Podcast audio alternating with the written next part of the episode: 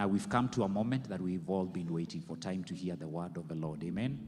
Are you as excited as I am? If you are as expectant as I am, I'd like to request you to stand up and receive the founder of Faith Evangelistic Ministry as she comes to deliver the word of God. Come on, appreciate her. Appreciate her.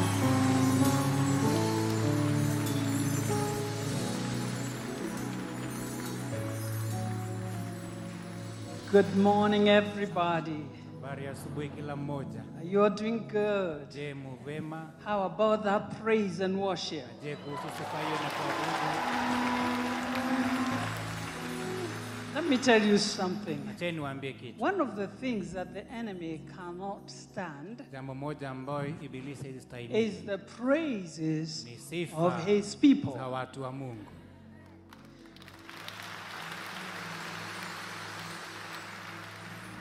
Can I also tell you something else, a secret? Je, niwaambie jambo lingine siri?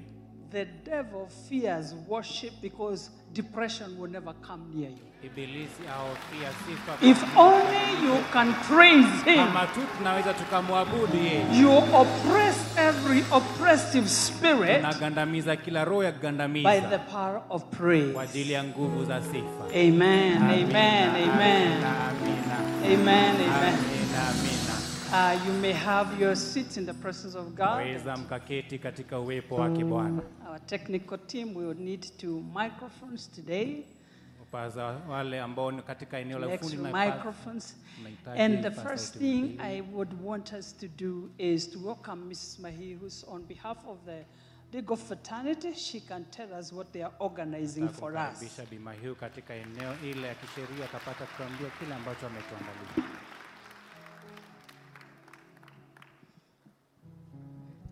Thank you, Mom. Asante mama. Praise God, church. Wanasifia kanisa As Mom announced last uh, Sunday, kama vile mama alivyotangaza Jumapili iliyopita, we will be holding a legal seminar. In the legal profession, we call them legal clinics, tutakuwa na semina ambayo ni ya kisheria, tunaita katika kisheria kwamba kliniki za kisheria which, which, which speaks to prescription. It speaks to we come and give you certain solutions and prescriptions on the steps to take. nakuja tunakupatia kwamba suluhisho kadhaa katika hatua ambayo unatakana uchukue. And in particular, we discerned that the heartbeat of the prophet was in the area of land issues. Tulipambanua kwamba mdundo wa moyo wa mama ni katika eneo la mambo ya mashamba um, and debt collection. na hali ya kuitisha zile pesa ambao watu wengine wako nazo. We will need to see exactly how much time we have to, what we can fit in on that day.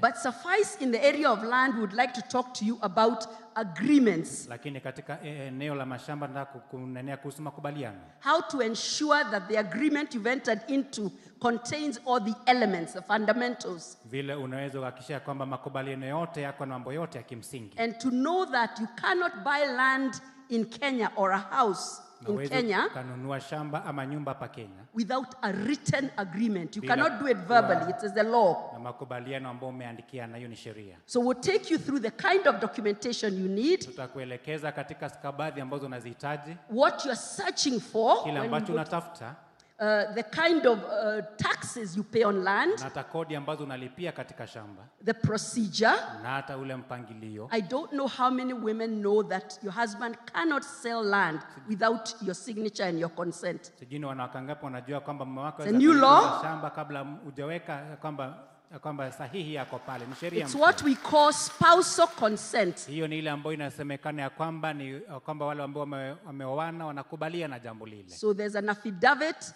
you sign to say you're aware he is selling, you understand why he's selling, and whether it is family property. Kuna makubaliano ambao unatia sahihi kusema kwamba unakubali na umejadiliana ume, ume, umejadiliana kuhusu ku, ku, kuuza ile mali. So we'll deal with all things land on that day, Tutashughulikia mambo yote ya shamba siku ile about caveats. na hata mambo ya kuweka ile caveat.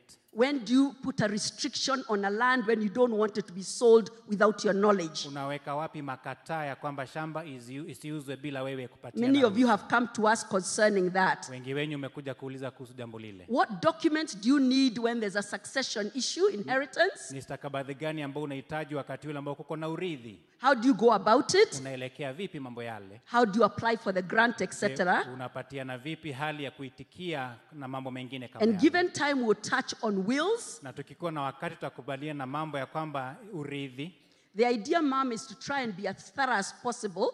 So, because it's not the only seminar, I believe there'll be others to come. tutajaribu tuingilie kindani zaidi kwa ajili najua tu sio semina ya mwisho lakini kuna mengine ambayo atakuja There is an existing firm legal team na kwamba kuko na kikundi cha wanasheria ambao ni cha with the blessing of the prophet. ikiwa na baraka yake nabii I can see uh, Council Ezekiel Wafula here, ninaona council wafula pale. Ma- Ma- Madam Veronica Maina, na pia bi madam veronica maina. Bonventure Otieno. bonventure utieno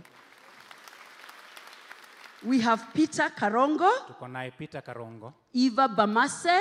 Eva bamase We have Simiu John. tuko na simiu john We have Washika Advocate. tuko na washika advocate We have Jennifer Gitiri, tuko na jennifer gitiri who is from the Attorney General's office, ambao ametoka katika ofisi ya mwanasheria mkuu so which means she'll take us through how to get those birth certificates, death certificates, all those things you want to access from the government. Tutakapopata zile stakabadhi za, ku- za kuzaliwa na hata za kufa kutoka kwa There's serikali. Mary Njoroge, naye Mary Njoroge and there's myself. na pia mimi mwenyewe We're niko pale. 11 in total right now. wote ni kumi na moja They are law students wote ni wanashe- wanafunzi wa who will be sheria joining us during the seminar ambao watakuwa naungana nasi wakati wa because seminari the idea, again, with the blessing of the kwa prophet, ajili wazo kwa, na, kwa baraka za kinabii is to begin a succession plan ni kuanza mpangilio wa kuachia where we equip the younger lawyers, ambao tunawekeza wale wanasheria wachanga and they're the ones na halafu wao who will be handling the legal matters for the ministry. watakuwa wanashughulikia mambo ya kisheria ya huduma. So we'll mentor them, nurture them, tutawakuza na kuwaelekeza ku, and we'll grow them in the profession. na kuendelea kuwa katika hali ile Rub- utaaluma ule. Ruben Mohanji,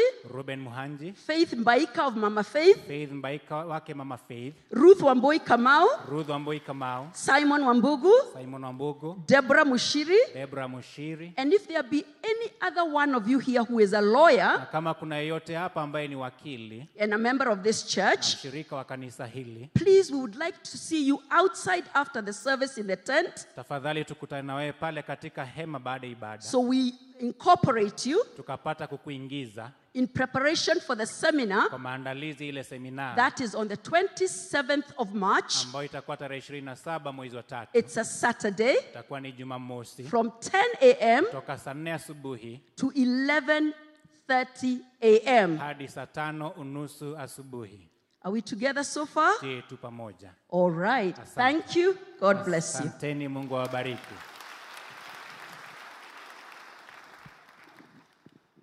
Appreciate like you are serious. mpongezeni kama mnamaanisha. Amen.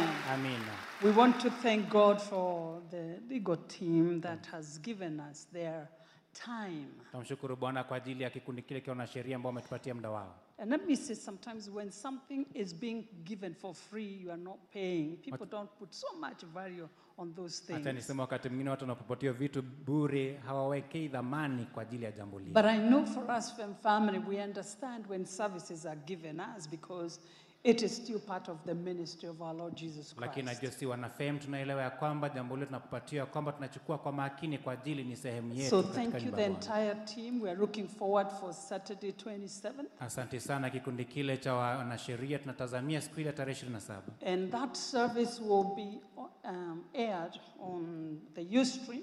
Na ibada ile itapeperushwa katika mitandao When I, when I gave the word of knowledge, some people in the UK were saying, That's my word. nilipopatia neno ya maarifa watu katika uingereza walikuwa nasema hilo ni neno langu So we'll make sure you people in diaspora, both US, UK, Germany, you can just log in. We'll make sure that your, your questions will be answered. tutahakikisha watu walio katika ughaibuni kule kote ya kwamba mtaweza kushiriki pamoja nasi maswali yenu yatajibiwa Allow me to make a comment on behalf of the legal team. hata tuniseme kidokezo katika eneo ile wanasheria When people want to con you land, watu wanapotaka kutapeli shamba they will always say, kila wakati utasema Don't bring lawyers in this thing. usilete wa mawakili kwa jambo hili Lawyers love money. wanawakili wanapenda tu pesa You better be very careful. afadhali uwe mwangalifu Because then you start buying things kwa ajili unapoanza kununua vitu which maybe don't- even exist. hata pengine haziko kabisa Somebody can tell you that this road is their property. This one of entering Karen, and you start buying. hata barabara hii ya kuingia kanisani ya kwamba ni mali yao And you know when we come to getting it, we will not speak in tongues. na We just throw you out. tutapokuja kuitisha tutaanza kunena kwa ndimi tutakufukuza kabisa Let's be wiser because we are the children of the kingdom. wacha tuwe wenye hekima kwa ajili sisi ni wana wa ufalme I have received so many emails after this word. It's unbelievable, and I'm so happy and so excited that we can have this seminar. nimefurahi sana kwa ajili nimepokea email nyingi kwa ajili ya semina hii ambayo tuko nayo And may I say, on behalf of the legal team, that those of you who are overseas begin to send your questions. Wacha niseme kwa ajili ya wale katika eneo hilo la wanasheria kwamba wale ambao iga- ugaibuni anzeni kutuma maswali yenu. So they can be dealt with as well. yakapata kushughulikiwa vile vile. When uh, we, they might need to do two days. Pengine wanaweza kuwa na siku kama mbili hivi ya because there will be so many questions and so many, uh, so many of you who need to know a few things. kwa ajili kutakuwa na maswali mengi na pengine baadhi yenu mnataka kujua baadhi ya mambo kadhaa Then we will have a team of bankers alafu pia tutakuwa na kikundi cha wale ambao wanafanya kazi very katika senior benki people like Minister Hubbard. watu ambao katika ofisi kuu zaidi kama mhuduma haba So if you have borrowed money, you stop hiding. kwa hivyo kama umekopa pesa acha kujificha Although I warned you last year, last year, but one don't borrow. ingawaje nilikuwa nimewatahadharisha mwaka uliopita na huo mwingine ya kwamba usikope pesa All right. ni sawa We are so happy to have it together, and I want to thank God for all the pastoral team, all the ministers, all the preachers in the house. Help me appreciate them. ni vema kuwa pamoja nanyi na furahi kwa bwana kwa ajili ya wote wanahuduma wa uchungaji saidieni kuwapongeza Today we have a young man leo tuko na kijana barubaru who is also a minister of the gospel of our Lord Jesus Christ. ambaye pia ni mhuduma wa injili yetu ya bwana wetu yesu He kristo ministers in London. He has a church in London. kule london na kanisa kule And london he has been a co worker with me for many years. na amekuwa mtendakazi pamoja nami kwa miaka mingi His name is Pastor Tony. Jina Help me appreciate Pastor Tony. Tony. nisaidieni kumpongeza I'll give him the microphone later. nitampatia kipaza sauti baadaye This man can prophesy. huyu anaweza katoa So I'm going to finish preaching so that he can begin to prophesy. Is it okay for you to? kutabiri And I know that last time, Pastor Tony, you came, you gave a couple a word. Is Grace and Pat here? na You najua gave them a ulipokuja word wakati uliopita ulipatia neno kwa, kwa wapenzi akina Tony that God was going to bless them with a car. ya kwamba bwana atawabariki na gari As ministers, we had this beautiful car everybody wanted. kama wahuduma tulikuwa na gari hili nzuri ambao kila mhuduma alikuwa nalitaka And we decided to do numbers. Na tu- Whoever picks the right number, Tukaamua it will kufanya be written the car. na kama tukaamua kufanya nambari yote ambayo ataichukua ile nambari itakuwa imeandikwa ile gari They got it. waliipata So we will give him time. kwa hivyo tutampa muda When I look at Pastor Tony, ninapomtazama mchungaji he is a testimony of foundations. yeye ni ushuhuda wa misingi I want to say something that now I feel encouraged because when I look at him, nataka kusema jambo kwa ajili ninapomtazama he will be an encouragement to every parent in this house. atakuwa himizo kwa kila mzazi katika kanisa hili Tony grew up in a God fearing family. tony amekuzwa katika jamii ambayo inamcha bwana I remember his grandmother, nakumbuka nanake. a woman of faith. mke wa imani The faith of his grandmother was passed over to his mother, imani ya nana yake ikapitizwa kwa mama yake and his mother passed on the faith to Pastor Tony. na mama yake akapitiza imani kwa mchungaji tony And Tony comes, Pastor Tony comes from a very praying family. tony anatoka katika jamii ambao ni ombezi zaidi His mother was an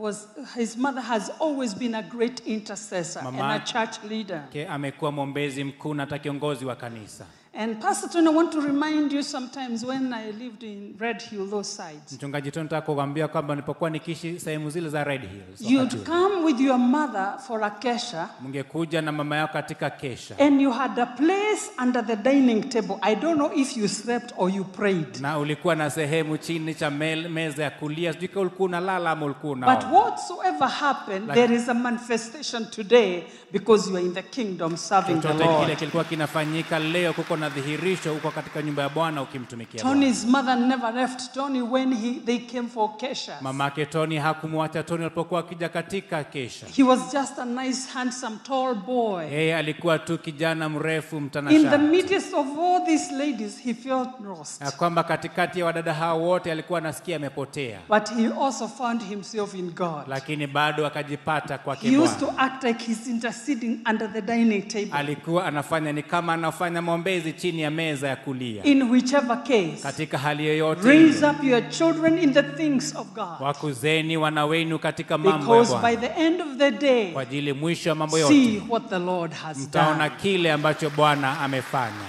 Amen. Amina.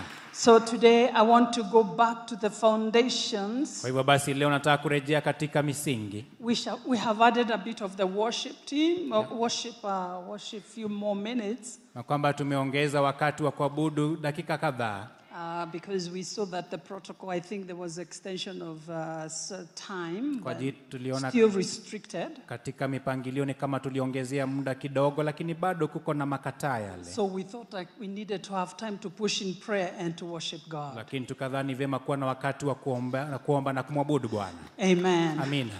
Our theme 2021 Mada ya mwaka 2021 is a question asked by David. ni swali ambalo liliulizwa naye Daudi. David asked, Daudi akauliza, If the foundations be destroyed, je, kama misingi itaharibiwa, what can the righteous do? wenye haki watafanya We're looking at foundations Twatazama misingi in accordance to the word that has been given us. kulingana na neno ambao tumepatiwa. We know, I know, and I believe every one of us, this time we are rechecking on our foundations. Najua kwamba kila mmoja wetu tunatazama misingi yetu, We're checking foundations in our own personal lives, tunaangalia misingi katika maisha yetu kibinafsi, foundations of our families, misingi ya jamii yetu, our businesses. biashara zetu, We are also checking on foundations of our finances. tunaangalia pia misingi ya fedha We're also checking on the foundations of our spiritual walk with God. tunaangalia pia misingi yetu ya utembezi wetu na Bwana, We are also checking on the foundations and the values that we have laid for our children, Naangalia basi misingi na dhamana ambayo tumewekea watoto wetu in such as what we believe in, kwa ajili ya mambo ambayo tunaamini, that which we dearly uphold, ile ambacho tunakishika kwa dhamana The values and all those kind of things. dhamani kwa mambo kama yale. We also, you know, when it all comes about character and behavior, Inapofika wakati wa tabia, vile tunavyojiendeleza, in this season of, uh, of foundations, majira haya ya msingi, we also don't want to be ignorant. We want to understand hatutaki basi kupuuza, lakini tunataka kuelewa every single opportunity that is shown us by God kila fursa ambayo tunaonyeshwa na Bwana of giving us divine opening even in businesses. ya kupatia ya kwamba njia za kiungu hata katika biashara. We want also to know about the hard work that we need to put in Natakana pia tujue kazi ya juhudi ambayo nitakana tuiwekeze sincerity, honesty, and trustworth. Katika hali ya kuaminika na ukweli, And above all things, respect and the culture of honor. na zaidi ya yote heshima na hata itikadi ya heshima When I've been sitting and checking on my own foundations, Nimekuwa nimeketi na kuangalia misingi yangu and even that of my own family and entire ministry, na ile pia jamii yangu na huduma yote kwa jumla. there are areas that I found wanting Kuna in my own life. Kuna sehemu nilipata ya kwamba nimepungukiwa katika maisha So as I stand to preach and to speak to you this morning, Naposimama basi kunena na kuhubiria asubuhi ya leo, I am work on progress. mimi ni kazi ambayo inaendelea.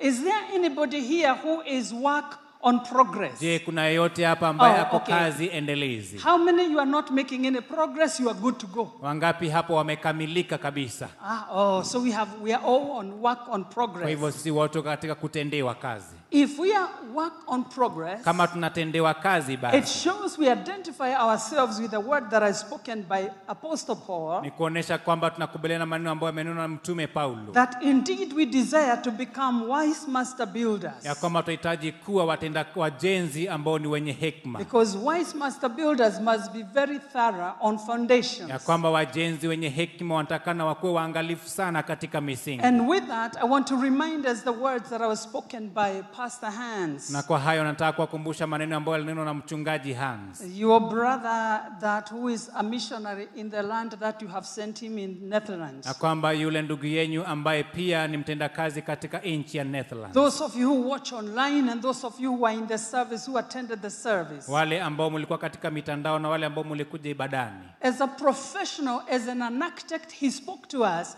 his mind through his experiences. kama mtaaluma katika eneo ile ya ujenzi alituelezea kuhusu mambo yake He mwenyewe was able to bring forth the word and divide it to us. Aliweza kutuletea neno na kuligawanya kwetu sisi. Some of the experiences. baadhi ya mambo ambao amepitia. We also have our Pastor Peter here. pia tuko na mchungaji wetu hapa And he will also be coming to give us more details on the foundation. Naye ataja kutupatia mambo ya kimsingi kuhusu mambo yale. And I was so happy he reminded me na nafurahi kwamba alinikumbusha. when the sound equipment came, wakati kwamba mashini hizi za sauti zilipokuja. and I did mention to you, na niliwatajieni bef- when they saw the roads and roads that were on the tracks, ya kwamba walipoona mizigo na mizigo ambayo ilikuwa pale katika magari. him and another engineer, Megan, yeye na pamoja na injinia mwingine ambaye anaitwa they said, don't off-road anything. wakasema msipakue Let it stay inside the truck. acha ikae pale katika ile And he was reminding me the other day, na akanikumbusha siku nyingine. they were looking at the foundation of this house. walikuwa natazama msingi wa nyumba hii. And because they weren't too sure, na kwa sababu hawakuwa na hakika they kabisa quickly rushed to the office and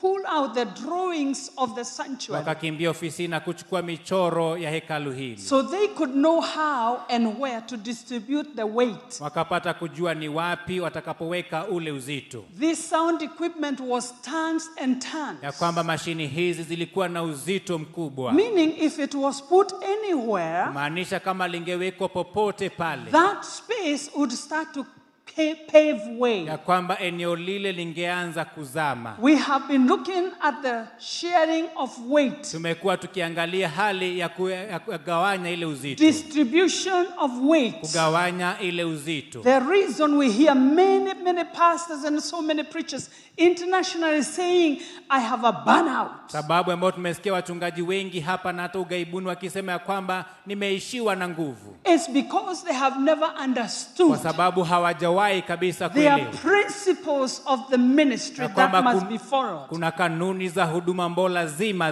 If you carried the weight of this ministry on your shoulders ukibeba uzito wa huduma hii peke yako at katika a bega given way, wakati fulani you will talk about the burnout. utaanza kunena kuhusu kuishiwa na nguvu God knew about ministry. That's why he told Moses. bwana alijua kuhusu huduma ndiye alimwambia musa Moses, though you are the general, musa ingawaje wewe ndio jemedari appoint yourself 70 men kapata kujichagulia wanaume and the sabini qualities and, the, and whatever he needed to look at was given na tabia zile ambao alikuwa anatakana kuangaliwa akapatiwa That's off my note. na kwamba hiyo ni kando ya maandishi I yangu never wanted to speak about that, but I, kunena kuhusu hiyo we speak, we speak inspired by the Spirit of God. ya kwamba twaelekezwa na roho mtakatifu wa So bwana Pastor Hans spoke about the foundations. mchungaji hans basi akanena kuhusu misingi We are going to go through thorough the foundations. tunaenda basi kuingilia zaidi kuhusu misingi And I remember he spoke to na najua akatunenea Never ever attempt to lay foundation of black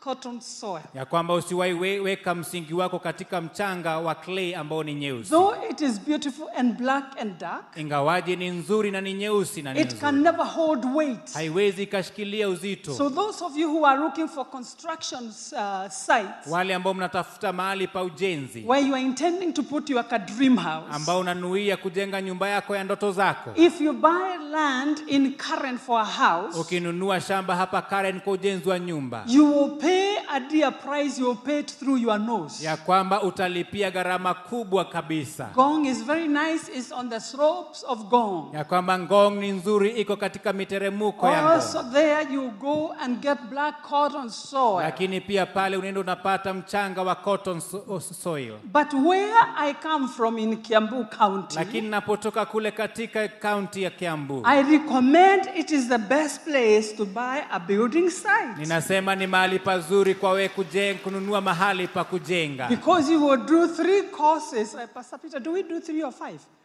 Na unajua something like that. Three to five, yeah? utajenga kama mawe mbili Three to five courses, Pastor Peter says, and you're good to go. mawe kama tatu ama tano hivi kwenda juu na tayari utaanza kujenga On the other hand, the disadvantage of my county, upande ule mwingine ubaya wa jimbo langu when it is raining and you're coming to church, you must have a pair of gumboots. unaponyesha na unakuja kanisani lazima uwe na gambuti But since it doesn't rain every day, lakini kwa sababu hakunyeshi kila siku all the people from my county, Kiambu, you, you, are, you know we are good to go. wale watu ambao wametoka katika kaunti langu ya Kwambu mnajua kwamba tuko sawa kabisa Pastor Hans spoke something very interesting that I want to quote very quickly. mchungaji Hans akana na jambo ambalo nataka kulinukuu kwa haraka. Quoting on the spiritual side, kuiweka upande wa kiroho. Pastor Hans emphasized the fundamental principles of the kingdom of God mchungaji Hans akaweka kanuni ambazo za kamsingi katika ufalme wa Bwana. through our faith in Jesus Christ, kupitia imani yetu kwa Yesu Kristo. which is absolutely based on repentance and forgiveness. ambayo inapelekana kuhusu toba na hata msamaha The subject of forgiveness and repentance is not commonly preached. ya kwamba mada ya toba na msamaha haswa haifunzwi mara mingi We are all afraid of repentance. wote tuwaogopa kuhusu toba Why are we so afraid to ask people to forgive us? kwa nini tunaogopa kuuliza watu watusamehe Whether you want it or not, I've got to say this. kama unapenda ama upendi tasema hivi As human beings, we are born with a small element of pride. kama wanadamu tumezaliwa na roho kiasi fulani ya kiburi. Not big pride, kapride ya kwamba sio kubwa kiburi ile lakini tu ni kadogo. Eo tu ka unajua tu kadogo hivi kiasi fulani. So, so, so, so, you know, when repentance, when you want to ask somebody forgiveness, kwa hivyo unapotaka kumwambia mtu akusamehe you feel like you are being reduced. unasikia ni kama unapunguzwa And some of you who have ever apologized, you almost withdrew the statement. na wale ambao mmewahi ya kwamba wia radhi wakati fulani mnatoa ile maneno Especially if somebody gave you an attitude. ingawaje kama mtu kwanza alikupatia hali fulani You said, Oh, I'm so sorry, I came late. They said, Mm-hmm, you have Una- formed a habit, yeah? mtu anasema ya kwamba pole nilimekuja kama umechelewa unasema oh imekuwa tabia yako Koinuka ni ule inuka. ya kwamba wewe kwenda nyumbani What I'm nyumbani saying is, kile nasema ni it is so hard to ask for forgiveness. kwamba ni ngumu kuomba It is so hard for us to repent even to one another. ngumu kumuuliza mtu kwamba akusamehe Let me ask a very interesting question here today. Is there anybody in this house, kuna yote katika nyumba hii even in the tent, God has ever instructed to go and ask somebody for hata katika hema kule nje mungu amewahi kuambia kwamba uende kumwambia mtu akusamehe. And especially when that person wronged you and you felt you have the right, na haswa kama ni mtu yule alikuwa amekukosea unasikia kwamba uko na haki zote. And yet God tells you to go and ask them to use for na bado mungu anakuambia kwamba uende umuombe msamaha. I'll be writing a book nitakuwa naandika kitabu on how to strike a deal with God based on repentance and forgiveness. ya jinsi ya kufanya makubaliano na bwana inapofika wakati wa toba na msamaha Mark 11. marko 11 Jesus said, yesu akasema Wherever you stand in prayer, wakati wowote unaposimama kwa maombi if you have anything against anyone, kama uko na jambo lolote kinyume na yeyote yule forgive, samehe. So that your Father in heaven Ili may Baba yako- also forgive you. ili baba yako aliye mbinguni pia vile vile akusamehe. This shocked me to see. hii ilinishangaza If you do not forgive, kama if I do not forgive, kama sisamehi. my Father in heaven will neither forgive me. Baba yangu vile vile aliyo mbinguni hata nisamehe mimi. Of all the things, things that I have done. kwa ajili ya mambo yote yale ambayo nimeyatenda. If we can remember the Lord's Prayer, as we call it, naweza nikaikumbuka sala ya bwana jinsi tunavyoita remember that there is the part that says, Forgive us our sins as we forgive those who sin against us. kumbuka ya kwamba kuna mahali imesema tusamehe dhambi zetu ja- jinsi tunavyowasamehe waliotukosea sisi Allow me to say this is easier said in the Lord's Prayer than done. Acha niseme ya kwamba hii ni rahisi sana kusema katika sala ya bwana kuliko kuitenda We know that forgiving is not easy. twafahamu ya kwamba kusamehe sio rahisi We know because when we talk about forgiving, sometimes we are talking about people who will almost mess your destiny. unajua kwamba naponena kuhusu kusamehe pengine ni watu ambao karibu waharibu hatima yako I must say something Pastor Hans said that was very interesting, that caught my attention. lazima niseme jambo ambao mhubiri hans alisema ambao ilishika nia yangu that God cares about relationships with others than our worship. ya kwamba Bwana anashughulikia sana kuhusu mahusiano yetu na watu wengine hata kuliko ibada zetu. No wonder he also quoted, You put your gift aside, you go and ask for forgiveness. Haijalishi, ndio Mungu alisema, wacha kipawa chako pale kwanza, uende ukafanya msamaha You can mtu tell yule. I was so tremendously blessed by the message on Sunday. Unaweza ukaelezea kwamba nilibarikiwa kabisa na ujumbe wa He Jumapili, touched on us following instructions. ya kwamba alituguzia kuhusu kufuata maagizo. Why do we get prophetic words? Kwa nini twapata maneno ya Is kinabii? it so we can feel good and get goosebumps and say, Woo, God spoke? Je, ni kwa sababu tukapata kufurahi na hata kutatawika kusema ya kwamba eh, Bwana amenena? Prophetic word comes to give us instructions. Maneno ya kinabii yanakuja kutupatia uelekezi, And that's why we need to follow na instructions. ndio lazima tukapata kufata maelekezo. Last year, but one, when I spoke about borrowing, Mwaka uliopita huo mwingine nikanena kuhusu kukopa. I remember I stood and I said, Please don't borrow money. Nakumbuka nilisimama nikasema, tafadhali usikope pesa, Don't buy another shoe. usinunue kiatu Don't kingine, buy another weave. It's okay. What you have, just go with it. usinunue nywele zingine za kuvaa. Kama uko na ile, kaa na hiyo basi. Within two weeks, the banks came up with some good ideas. Takriban wiki mbili benki zikaja na mawazo mazuri. I love that because when you give a prophetic word, there must always be a counter attack on the word. Napenda kwa juu unapotona kinabii lazima kuwe na shambulizi kwa ajili ya neno lile ambalo umepatiana. So, whatever was said, Chochote ambao kilisemwa it was never implemented, and so it wasn't. ya kwamba haikufanyika, kwa hivyo haikuwepo. When you are given a prophetic word, it is God helping us to get some instruction so we know which way to go. Unapatiwa maagizo ya kinabii ya kwamba Mungu anakupatia uelekezi ukapata kujua ni njia gani utakaifuata. I know He also talk about discipline. Najua alinena kuhusu nidhamu. We have a soldier who is going to run on with that message. Tuko naye askari um, mjeshi ambaye atapatiana uh, kwamba jambo lile And also correction. You know, some of us, we don't like, you know, just being told, you know, please. na hata maneno ya kurekebisha. Unajua watu wengine pia wapendi kuambiwa Yes, they, haya. some people, when you try to do some correction, they take it so personal and explain. Watu wengine unapojaribu kwa kuwarekebisha wanaichukua kibinafsi na wanataka uele- But kuelezea. today, I want to go back to where I stopped my message last month. Lakini leo nataka kurejea nilipoachia ujumbe wangu mwezi uliopita. Just to, uh, a few touch ups, I think I was reminding us the rising and the fall of King Saul. ya kwamba nikijaribu tu kuwakumbusha nilikuwa nena kuhusu kuinuka na kuanguka kwa mfalme Sauli, We are aware that King Solomon was the wisest man that ever lived on the face of the earth, ya kwamba mfalme Solomoni alikuwa mmoja wa wafalme wenye hekima zaidi ambao waliwaishi, who later acted so foolishly until I also said he became the most foolish man on the face of the earth. ambaye baadaye alifanya mambo ya kipuzi mpaka nikasema alikuwa mfalme mwenye upumbavu zaidi ambaye aliwaishi ulimwenguni. When I was thinking about King Solomon, Nilipokuwa nikiwaza kuhusu mfalme Suleimani, I saw something very interesting, and that was the issues of his heart. niliona mambo ambayo ni ya kupendeza kuhusu mambo na hali ya moyo wake. Now I know when the Bible says, Blessed are the pure in heart, Sasa na kuna kubali kwamba Biblia inaposema kwamba wabarikiwa wale ambao ni wasafi moyoni. heart issues can destroy anybody. Mambo ya moyo yanaweza karibu yoyote. So we see how, how many wives, how many women and wives and concubines he got for himself. Tunaona alikuwa na wake wangapi na masurio wangapi ambao alijipatia mwenyewe. When we talk about the heart issues, Tunaponena kuhusu mambo na hali za moyo, let me ask you a very interesting question. acheni basi niwaulize swali la kupendeza. Whom do you cut covenants with? Wewe wafanya makubaliano na nani? Who do you cut a covenant with? Je, wafanya makubaliano na agano na nani? Let me ask you another one. Waulize nyingine, Whom do you allow to enter into the chamber of your heart? wamruhusu nani aingie katika sehemu za moyo wako? Because that's your space. Kwa ajili hiyo ni eneo lako.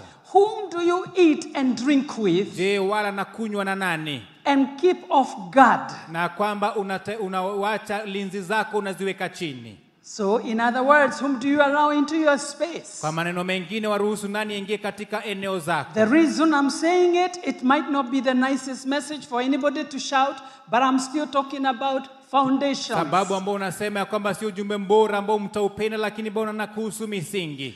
What do you feed from? je wala kutoka wapi Yeah, what is what, what what's your menu? What's your diet? What do you eat? je vyakula vyako ni vipi Do you meditate on the word of God? je wewe unapata kutafakari neno la Or do you feed from the daily gossips of the day? ama je wewe wakula kutoka katika masengenyo ya kila siku Where do what's the source of your drink? je chanzo chako cha maji yako ni wapi Do you drink from the living waters? je wanywa maji ya uzima What's your source of drink? chanzo chako cha maji yako ni yapi Because it is important for, for me to know the source of my drink. kwa ajili ni vema mimi nijue maji ambayo nakunywa yanatoka wapi These days, these are the evil days. hizi ni siku ovu There are far too many contaminated na wells. kwamba kuna visima vingi ambavyo vimetiwa unajisi Let me speak to people even who love words of prophecy. wacha pia watu ambao wanapenda maneno ya unabii Watch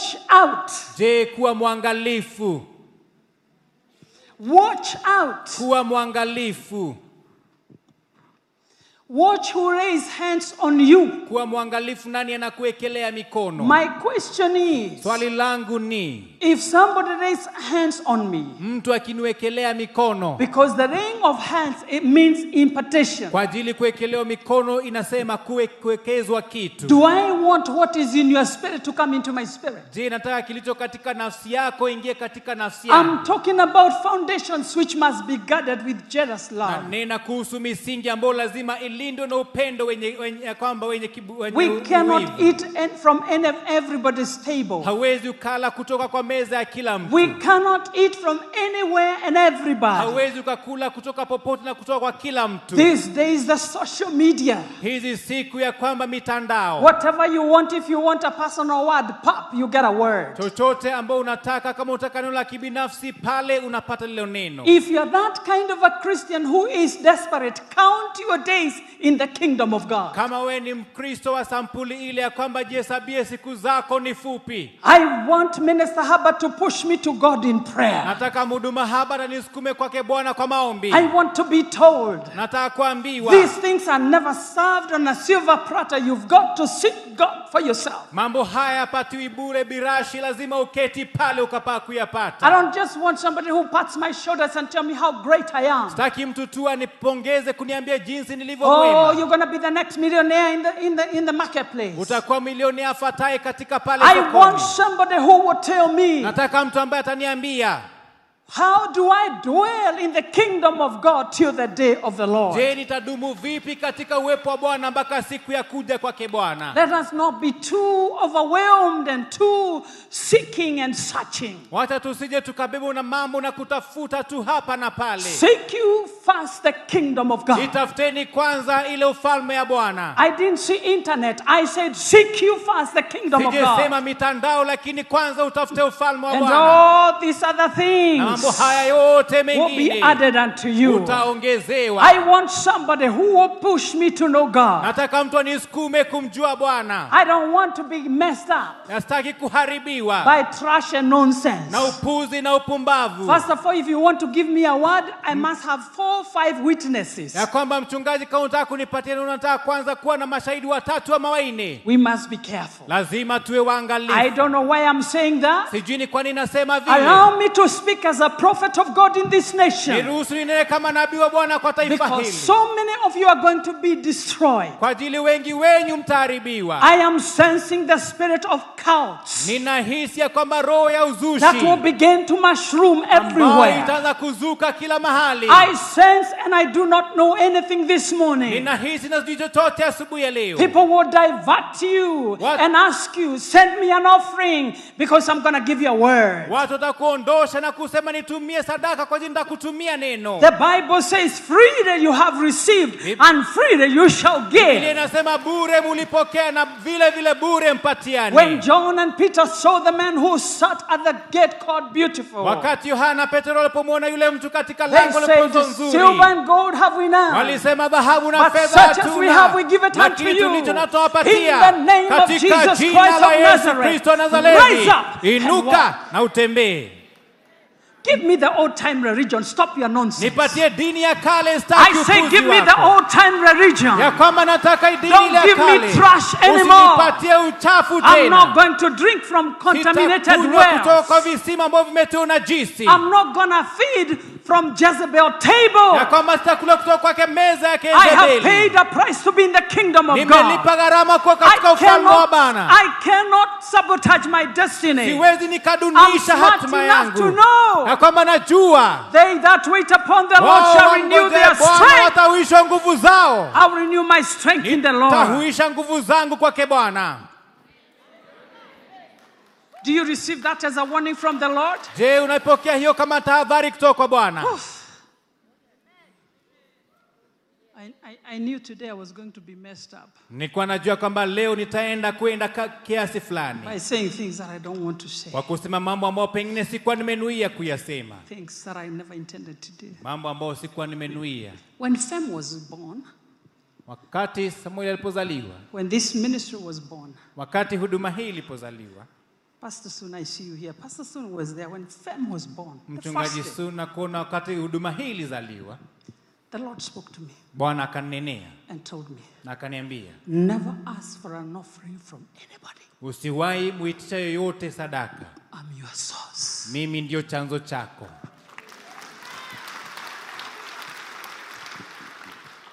She can tell you, anaweza akasema we started the ministry. tulianza huduma We used to give people sandwich of ham, brown bread with lettuce and tomatoes. tulikuwa tunawapatia watu sandwichi mkate ule ambao umewekwa pale ndani nyanya na hata mambo mengine I used to put the butter, she used to put the ham. na kwamba nilikuwa ninaweka siagi na yeye alikuwa anaweka ile nyama Nangakimudikania dakalie. na So namkumbusha kwamba asikule so, so we, we used to do those kwa hivyo tulikuwa tunatengeneza zile sandwiches. and we pack them. Na tunaiweka vizuri. The Lord spoke to me and told me, bwana akanenea na kuniambia let people see your heart, wacha watu waone moyo wako.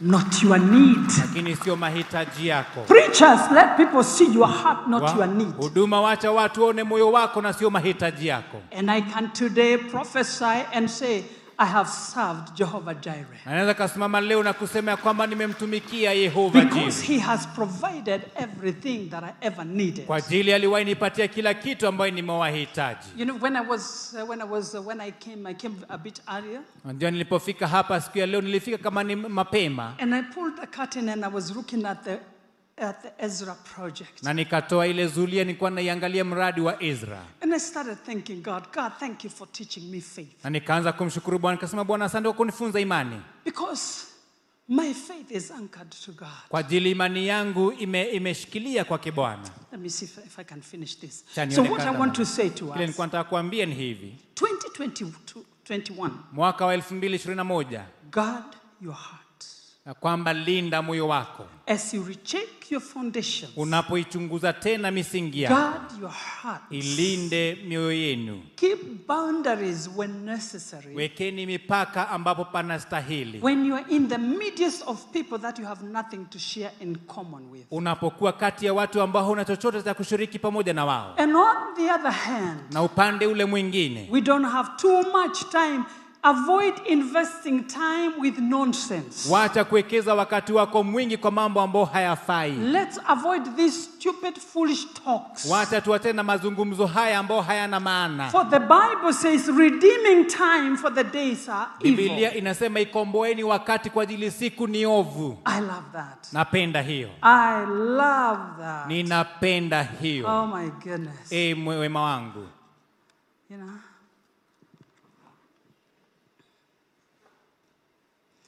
Pastor John, I'm so happy to see you. mchungaji john ni vyema kuona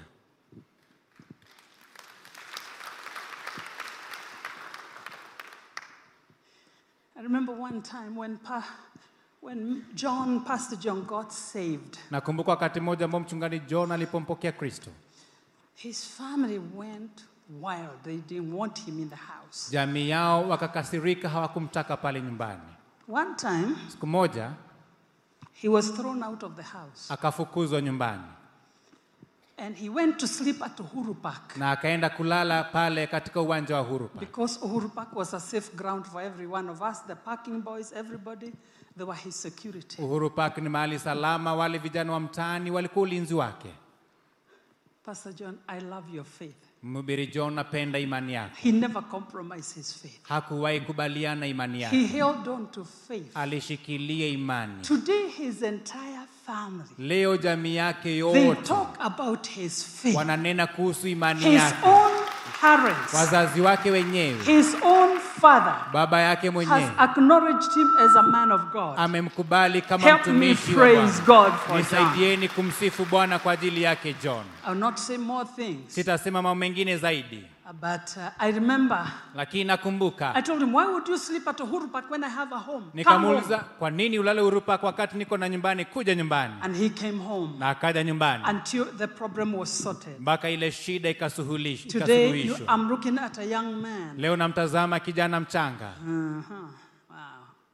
This is for another day. Hii ni kwa siku How nyingine. many know there are scriptures that we quote the wealth of the wicked is stored up for the righteous? Wangapi wanajua kwamba kuna maandiko ambayo tunasema mali wenye dhambi imewekewa takatifu? The right time for Pastor John came. Wakati ambao unafaa kwa mhubiri John ukafika. You know, another day he was telling me, Hey, ma, I want you to believe God for me. I'm selling something for 350 million. Unajua kuna siku alikuwa ananiambia mama, nataka muamini Bwana pamoja na mimi nauza kitu ambao ni milioni 350. on behalf of my family, and I want to make sure that if I'll sell it so that I can get commission and everything else. na kwa niaba ya jamii yangu nataka niuze nikapata kupatiwa kitu sehemu fulani kwa ajili yangu. I'm talking about a man who was homeless. Nanena kuhusu mtu ambaye hakuwa na makazi, Yet, because of the hand of lakini kwa ajili ya mkono wake Bwana, because of staying in the kingdom kwa ajili ya kukaa God, katika ufalme wa Bwana, stay in the kingdom, kaa katika even ufalme, when things are so bad, hata wakati mambo ni mabaya kabisa, when things are so tough. wakati mambo ni magumu zaidi. I love his passion for the gospel. Napenda hamasa kwa ajili ya Injili, 7 o'clock, we meet on the road when he's coming from. You preach in Hub, yeah? Ya kwamba saa moja asubuhi nakutana naye akienda kanisani, anahubiri pale hapa. He preaches to all the supermarket workers. He has a fellowship with them Ana- at the hub and where else? hubiria watenda kazi pale hapa. Oh, okay. That's in KRA. I, mean, Na help me appreciate that is what you call a vision right there. kumpongeza, hiyo ndio unaita maono pale. Yeah. Ndio He got some other favors. amepata vibali vingine. Eh, ukoragwo kwa Wairimu. Eh, we unakuanga kule kwa want Wairimu. to be transporting our dignitaries. Nataka ukuwe ukiwasafirisha wageni wetu mashuhuri. He drives one of those huge Mercedes where you sit at the back and say, hey, ni kule Ngai. Anaendesha zile Mercedes kubwa ambao ukikati pa, ukiketi pale nyuma unasema he, kweli kuna Mungu, And he has other vans and other things. na ako na magari mengine na vitu vingine. Yeah, another time he surprised me. He told me, Oh, I got this apartment which I like very much. I bought it cash. Akawa wakati mwingine akanishangaza akasema, nilipata jumba hili ambao nililipenda na ikainunua pesa Stay with God. Kaa na Mungu, Stay in the kingdom of kaa God. katika nyumba ya Bwana, God mtumikie with Bwana all your heart. na moyo wako wote.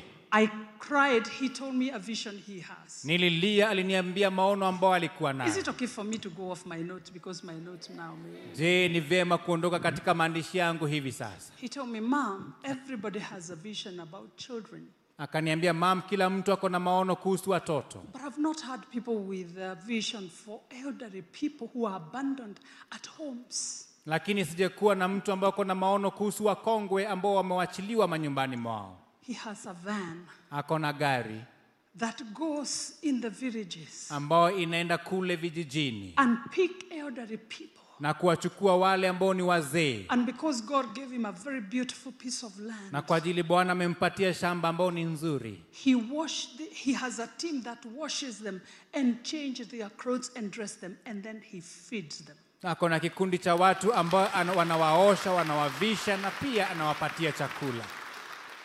Pastor Ann, if people thought ministry is a microphone, there are many ways of preaching the gospel Ann, kama of our Lord Jesus huduma ni Christ. sauti, kuna njia nyingi He's za giving kumhudumia people Kristo. dignity, people who may not have anybody to take care of. Anapatia watu heshima ambao hangekuwa na mtu yoyote wa kuwashughulikia. Can you imagine taking care of those old shushus who don't go anywhere? Hebu fikiria kushughulikia wale wanyanya wakongwe ambao hawana popote Put pa them in the kwenda, van, load them in the vans, then go wash them, feed them, kuwaweka katika magari, kuwapeleka pale, food until the next Wednesday. kuwaosha, kuwavisha, kuwapatia chakula na chakula cha kuwabeba na kwenda I'm still nyumbani. talking on foundation of our faith. Bado nana kuhusu misingi ya imani yetu. Let me see if I can touch a bit on what I spoke last time. I think I, sp- I left at Jeremiah. Wacha ninene kuhusu mambo ambayo nilikuwa na wakati ule mwingine, nadhani niwaachie pale kwa Yeremia. I spoke on Jeremiah, how Jeremiah was left behind in a broken nation and a broken city with broken people. Ninena kuhusu Yeremia vile alivyoachwa katika mji ambao ulikuwa umesambaratika na watu ambao walikuwa wamevunjika. Are you sensing the spirit of brokenness in our nation? Je, unahisi moyo wa kuvunjika katika taifa letu? Are you sensing the spirit of despair and discouragement? Je, unahisi kuhusu roho ya kutayarika na hata kukosa tumaini? How can a house girl take a knife and stab children? Je, mjakazi wa nyumba anaweza akachukuaje kisu na kuwadunga watoto wa nyumba? How does a son take a knife and kill and wipe out his entire family? Je, mwana anaweza akachukuaje kisu na kuua watu wote wa jamii yake? Might we be in a broken system and people now are starting to get broken? Je, pengine tuko katika mtindo ambao umevunjika na saa watu wanaanza kuvunjika? You know, yesterday I got a bit disappointed Najua jana ilivunjika moyo kiasi fulani, because there's, some children that I uh, connected to me in some ways that I like seeing they're going to school. kwa ajili ya watoto fulani ambao wameunganika na mimi kiasi, nikiona wakienda shuleni, One week ago, they were expelled and they came home. na kwamba juma moja hivi walifukuzwa na wakaja nyumbani. So they have been out of school Kwa hivyo hajakuwa shuleni during the COVID. wakati huo wa janga la COVID. return back, wakarejea, then they are sent home again. alafu tena wakarudishwa So they were told to pay some money wakaambiwa walipe pesa kiasi for some mess that had been done in a kwa ajili ya uharibifu kadhaa ambao ulikuwa umefanyika pale The reason I'm talking about foundation is because God wants us to look at issues that we are that are facing us today. Sababu nataka kunena kuhusu misingi kwa ajili Mungu anataka tuangalie mambo ambayo tunakabiliana nayo siku ya leo. Each one of those children was asked to return with 10,000 shillings. Kila mmoja wale watoto waliambiwa warejee shuleni na elfu kumi And to make sure they have paid school fees to the last school. na kuhakikisha kwamba wamelipa karo mpaka karo yote ya shule. And so they were taken last week. Kwa hivyo wakarudishwa juma ambalo lilipita, Yesterday they arrived back home. jana tena wakarudishwa nyumbani. Did I spoke? I, I think I, I spoke about the sector, education sector. Nadhani lina kuhusu idara ya elimu. Seriously? Kwa hakika You ask them to pay. unawauliza walipe, They are home again. wako nyumbani tena. I don't understand. Sielewi May kabisa. God help us. Bwana tusaidie. That's why the foundations. Hiyo ndio kwa sababu If misingi, the foundations of these nations are destroyed, kama misingi ya taifa hii what shall the righteous do? je, wenye haki watafanya nini? May God help us. Bwana atusaidie. Parents are struggling with money to pay fees. Wazazi wanang'ang'ana kupata pesa ya kulipa karo, Kids come, watoto waja they're home for a week, then they are sent back again. wako nyumbani juma nzima, alafu tena unarudishwa nyumbani tena. Are you serious? Je, unamaanisha kweli?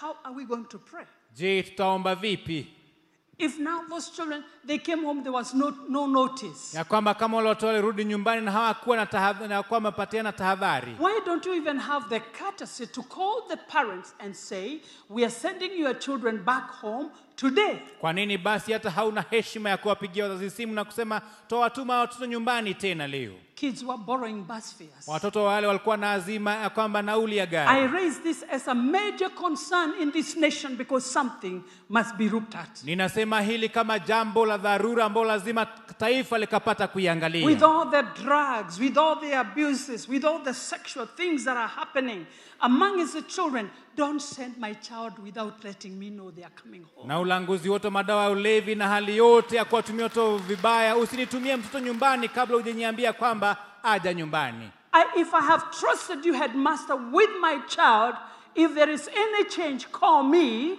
Kama nimekuaminia wewe mkuu wa shule na mtoto wangu tafadhali kama kuna jambo lolote nipigie simu so that I can also protect my child. ili nikapata basi kumlinda mwanangu So Jeremiah is left behind when the children of, of, of Judah are taken into captivity. yeremaya akawachwa kule wakati wana wa yuda walipopelekwa katika mateka And he's left behind. na akawachwa nyuma Remember, he's a prophet. kumbuka ya kwamba yeye ni Whom nabii does he prophesy to? anatabiria nani The people are hurting. watu wako na uchungu Strong men and strong women have been taken away into captivity. waume wenye nguvu na wake wenye nguvu wamepelekwa katika Their mateka city was burnt with fire. mji wao ukachomwa kwa moto The precious things were taken from the, from the, from the first temple, they were taken away. vitu vyote vyenye dhamana vikatolewa katika hekalu The gold, the silver, and all those beautiful vases that were beautifully placed in the first temple were dhahabu na taken. fedha na bilauli zote nzuri zikachukuliwa zote When the enemy comes, wakati adui when the inapokuja enemy invades, wakati adui he inaposhambulia makes sure he tampers with every good thing that ever came from God. anahakikisha kwamba ameharibu kila kitu kizuri ambao kilikuweko mahali pale So Jeremiah thought he would be there for a while kwa hivyo yeremia kadhani atakuwa pale tu kwa muda mfupi until persecution began to show up. mpaka mateso yakaanza kuzuka Now he also was forced to move to go on exile in Egypt. naye pia akalazimika kwenda kwa kutorokea kule misri What I love about the gift of prophecy, kile ambao napenda kuhusu kipawa cha even if you are on exile, the gift never ceases. ya kwamba hata unapokuwa kutorokea matorokeoni ya kwamba kipawa hakizimiki I know some of you saw me move a bit in the gift of the word of knowledge yesterday, Unajua- last Sunday. baadhi yenyu mliniona kenda katika neno kipawa cha maarifa jumapili I want you to know something. nataka mfahamu kitu Even when you are not in church here, hata unapokuwa hauko hapa I was still ministering through the word of knowledge to you. bado nilikuwa na kuhudumia kwa neno ya maarifa wewe popote ulipokuwa Judy. Judy, one time wakati mmoja around two o'clock, saa nane, saa, saa nane za usiku I saw documents brought to you nikaona stakabadhi zimeletwa mbele yako for signing, ukapata kutia sahihi. To be, to be signed. na kwamba ikapata kutiwa Suddenly, I saw a hidden document, mara moja nikaona stakabadhi moja imefichwa. And I saw that was a setup. na nikaona huo ndio mtego I panicked and I asked the Lord, Shall I call her? Nika- nikachanganyikiwa kidogo nikashanga je bora nimpigie simu No, no, no, don't call. nikaambiwa latazama Watch the next thing. tazama jambo lifuatalo You shut the file. The file was brought by a girl who is so junior to you, so it didn't even matter because you just looked at her open, you went like this, you shut it. ile faili ilikuwa imeletwa na dada ambako chini yako uliangalia tu hivi alafu ukaifunika And the Lord told me, bwana akaniambia It's done. imekamilika So I don't minister to you because you're in the house of kwa God. hivyo sikuhudumii kwa ajili yako katika nyumba ya bwana No, no, no. la No, no, no. la Anytime the Holy Spirit wakes me up. wakati wote roho mtakatifu anaponiamsha That's why I said when Jeremiah was on exile in Egypt, he continued prophesying. nilikuwa nasema wakati yeremia alikuwa makimbilio kule misri bado alikuwa anaendelea kutoa unabii So if any one of you is in trouble, kama yeyote basi katika shida that very moment, God uh, uh, puts it in my spirit.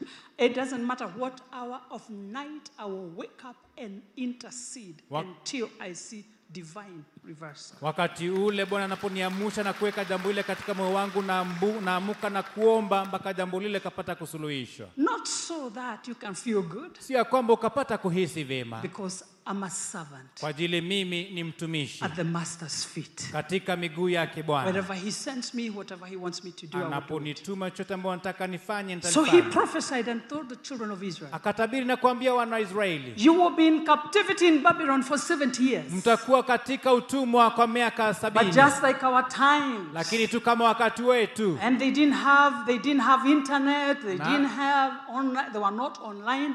They were false prophets. na hawakuwa na mitandao na hawakuwa na mambo ya kujua kinapoendelea kulikuwa na manabii wa uongo Who rose up and began to prophesy to them that this man is lying to you. Your captivity days are going to be short. ambao waliinuka na kuanza kuambia mtu anawadanganya kwamba mtakuwa hapa matekani tu kwa muda mfupi And I told you from last meeting that Jeremiah bought a piece of land na nikamwambia kutoka mkutano uliopita ya kwamba yeremia akanunua kipande shamba to symbolize kuashiria that ya kwamba it was a season, a season of returning home would come. ya kwamba majira ya kurejea nyumbani yaja Can you imagine? I'm going to preach. worshipers come back to the stage. waabuduo njooni katika jukwaa Shikarabana masanda. Shekarabana masula rabakashanda. Horabarararabashanda. Stand up, everybody there. simameni kila mmoja wenu Stand up. Simameni kila mmoja wenu Raise your hands to the God of heaven. inueni mikono yenyu kwa mungu wa mbinguni.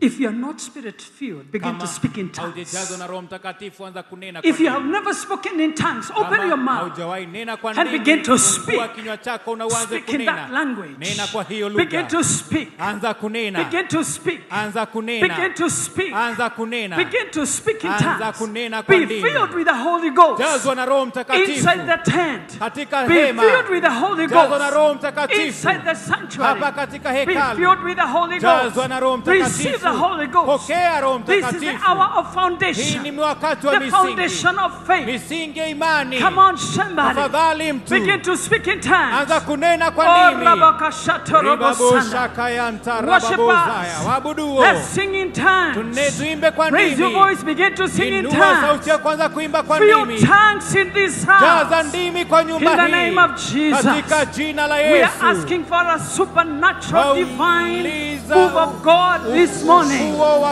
In the name of Jesus. God, I ask for the anointing upako that heals the sick without being laid hands on. I'm asking for an anointing. Oh God, ee that breaks every yoke. In the name of Jesus. katika jina la yesu Receive the Holy Ghost. Begin to speak in tongues. In the name of Jesus. katika jina la yesu Shekatarabashanda. ribabozeka yanta Indorololabashirarabasanda. Sing in tongues, somebody. imba kwa ndimi Raise your prayer to God. inua ombi zao kwa Sing in tongues. omba kwa ndimi Come on. tafadhali Sit under the canopy. imba chini ya Sit under the canopy imba chini ya of uvuli His grace. ya neema yake Begin to sing the Lord a new anza song. kuimbia bwana wimbo mpya Yokes shall be broken. nira Poverty zinavunjwa shall be broken. ya kwamba nira Diseases shall be zinavunjwa broken. magonjwa Begin to yanavunjwa sing the Lord a new anza song. kumwimbia bwana wimbo mpya Sheketerebosha. ribobozeka yantarababosia imba Oria korororobashia rabaya. Yarabaoshekenteria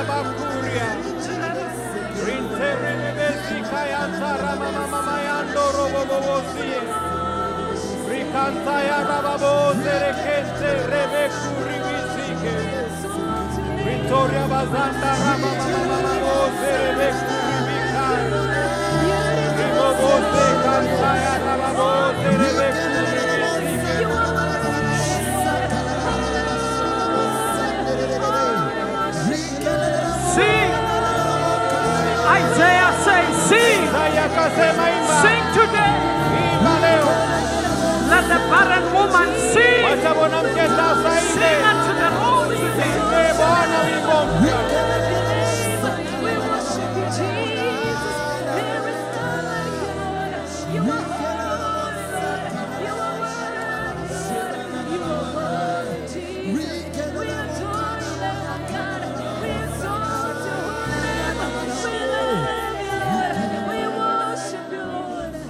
To hold the instruments. I want us to sing. Nataka msimamishe The Bible vyombo, nataka says- Biblia inasema Let the barren woman sing. wacha mwanamke tasa aimbe. Is there something missing in your life Kuna today? kitu ambacho kinakosa I maishani mwako felt leo. a change of the order of the service. Ninasikia ibada I felt the Holy Spirit tell me, shut your notes. It's not about your notes, it's about my mood.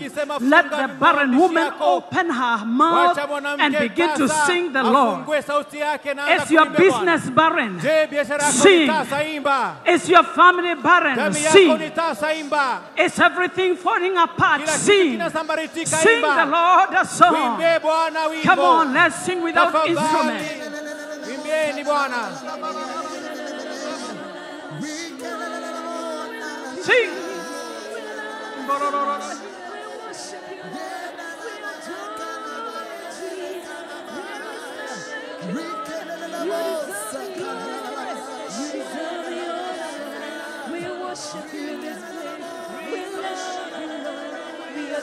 Let those who do not have begin to sing.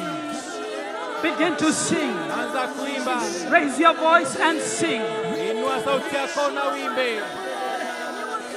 Let the sick sing. If you are singing, sick in your body, begin to sing.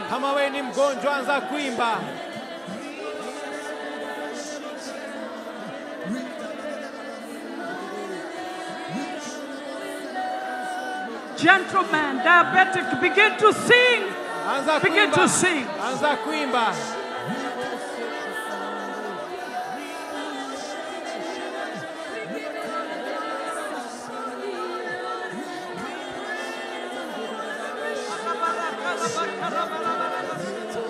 Receive the Holy Ghost. Begin to sing the Lord a new song. Be healed in the name of Jesus. Let the weak say, I'm strong. Let the poor say, I'm rich. Begin to sing the Lord a song.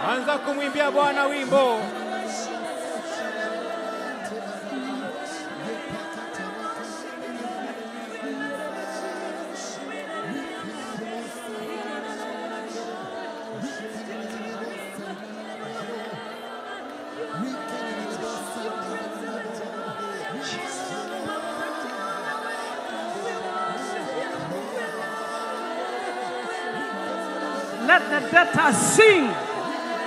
Sing the Lord a new song. If you are in pain, sing. I hear the Lord say, sing. Sing him a new song.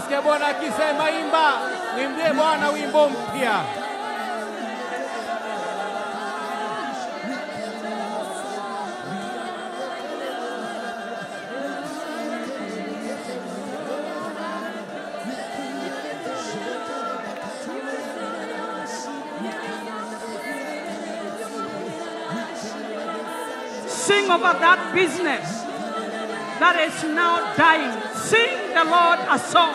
Imba kwa ajili ya biashara hiyo ambayo inaonekana inakufa. Sing in distress. Sing in pain.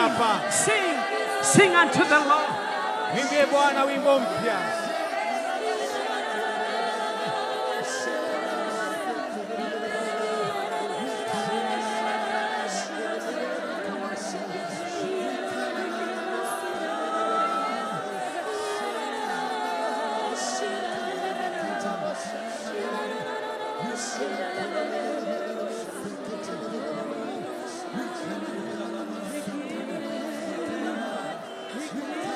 We are standing. We are standing in his presence.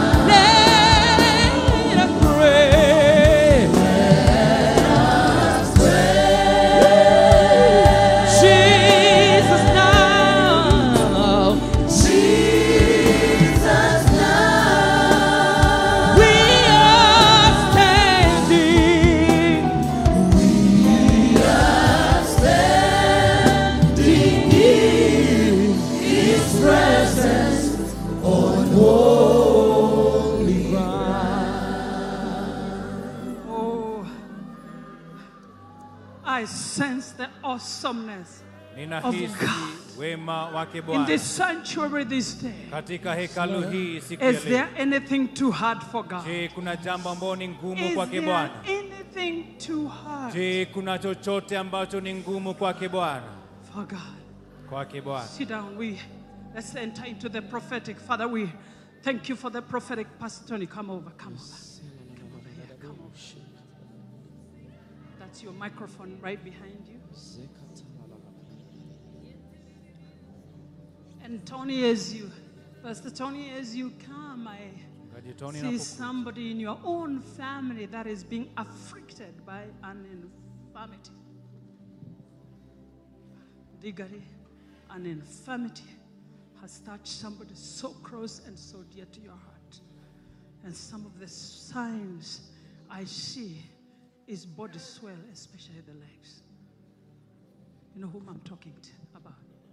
I speak healing right now. As you stand on this altar, I send the word of the Lord neno lake Bwana in the name of Jesus. katika jina la Yesu. That the same healing power and the same gracing and the anointing that you're going to pass on in this house, it will start with you. You'll be a beneficiary of this altar this morning.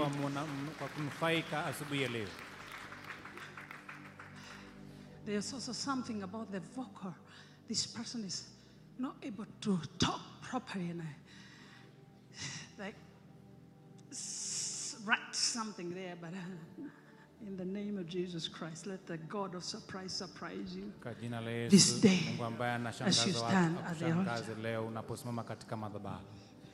And somebody is being healed in Pastor Tony's family, there is a lady by the name Jerry. Jerry has a mother, a sick mother on a bed. kwa jina Njeri, A mama yako ni mgonjwa on na kitandani. I see a swelling of a tummy. Ninaona amefura katika tumbo. If you're that Njeri, you can come and stand. Kama wewe ni yule Njeri, unaweza ukaja wherever you are, wherever you are, just usimame come. hapa popote ulipo. Father, we give you thanks. Bwana twakushukuru, Father, we give you thanks. Bwana. Wherever you are, that Njeri, I want you to come. Popote ulipo Njeri, wewe Because today we're going to send the word of naenda God. kutuma neno la Bwana, The same God who healed our diseases. yule Mungu ambaye anaponya magonjwa yetu. You may, you may sit, you may sit. Naweza mkaketi.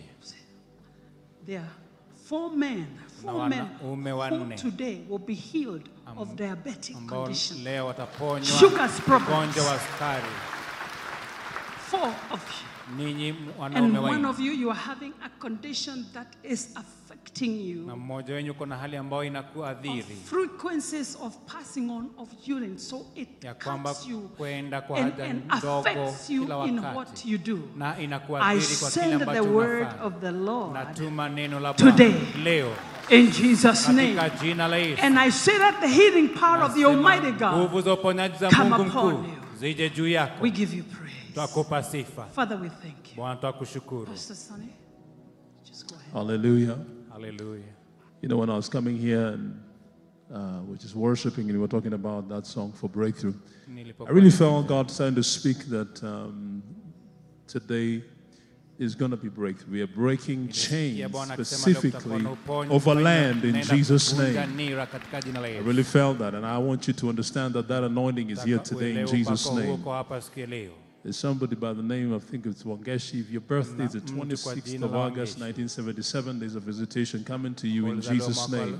wa 1977 kuna upo- utembezi ambao In the name of Jesus. There's somebody in this section. There's somebody on dialysis. God is God is bringing deliverance in Jesus' name. When, when we were worshiping, I felt that God was bringing a breakthrough in this section here. There's people in this area that you just need deliverance. There's a grace of deliverance that I was sensing. And if you are in that place and you're saying, Pastor, I've been in a place whereby I just feel that there's, there's, there are things that, that, um, that have been bound. I felt the. Holy Spirit say, Rise up. There's an anointing coming for deliverance in Jesus' name. If you're in this section right here, one of you, you're wearing a blue top, a blue top. One of you is wearing a blue top. top The rest of you, just stand. Those of you who just are in a place, the lady right there at the back with the Dada blue, the- right there, you there, you stand up in Jesus' name. Simama katika jina la Yesu. Yes, just stand up. You're wearing blue in Jesus' name. God, it is a visitation coming through. Father, we speak a breakthrough, even concerning, Father God, whatever it is that has caused there to be limitations in this section. We break that in. Jesus. And come on, church, release your faith. We break every work of darkness in the name of katika jina la Jesus.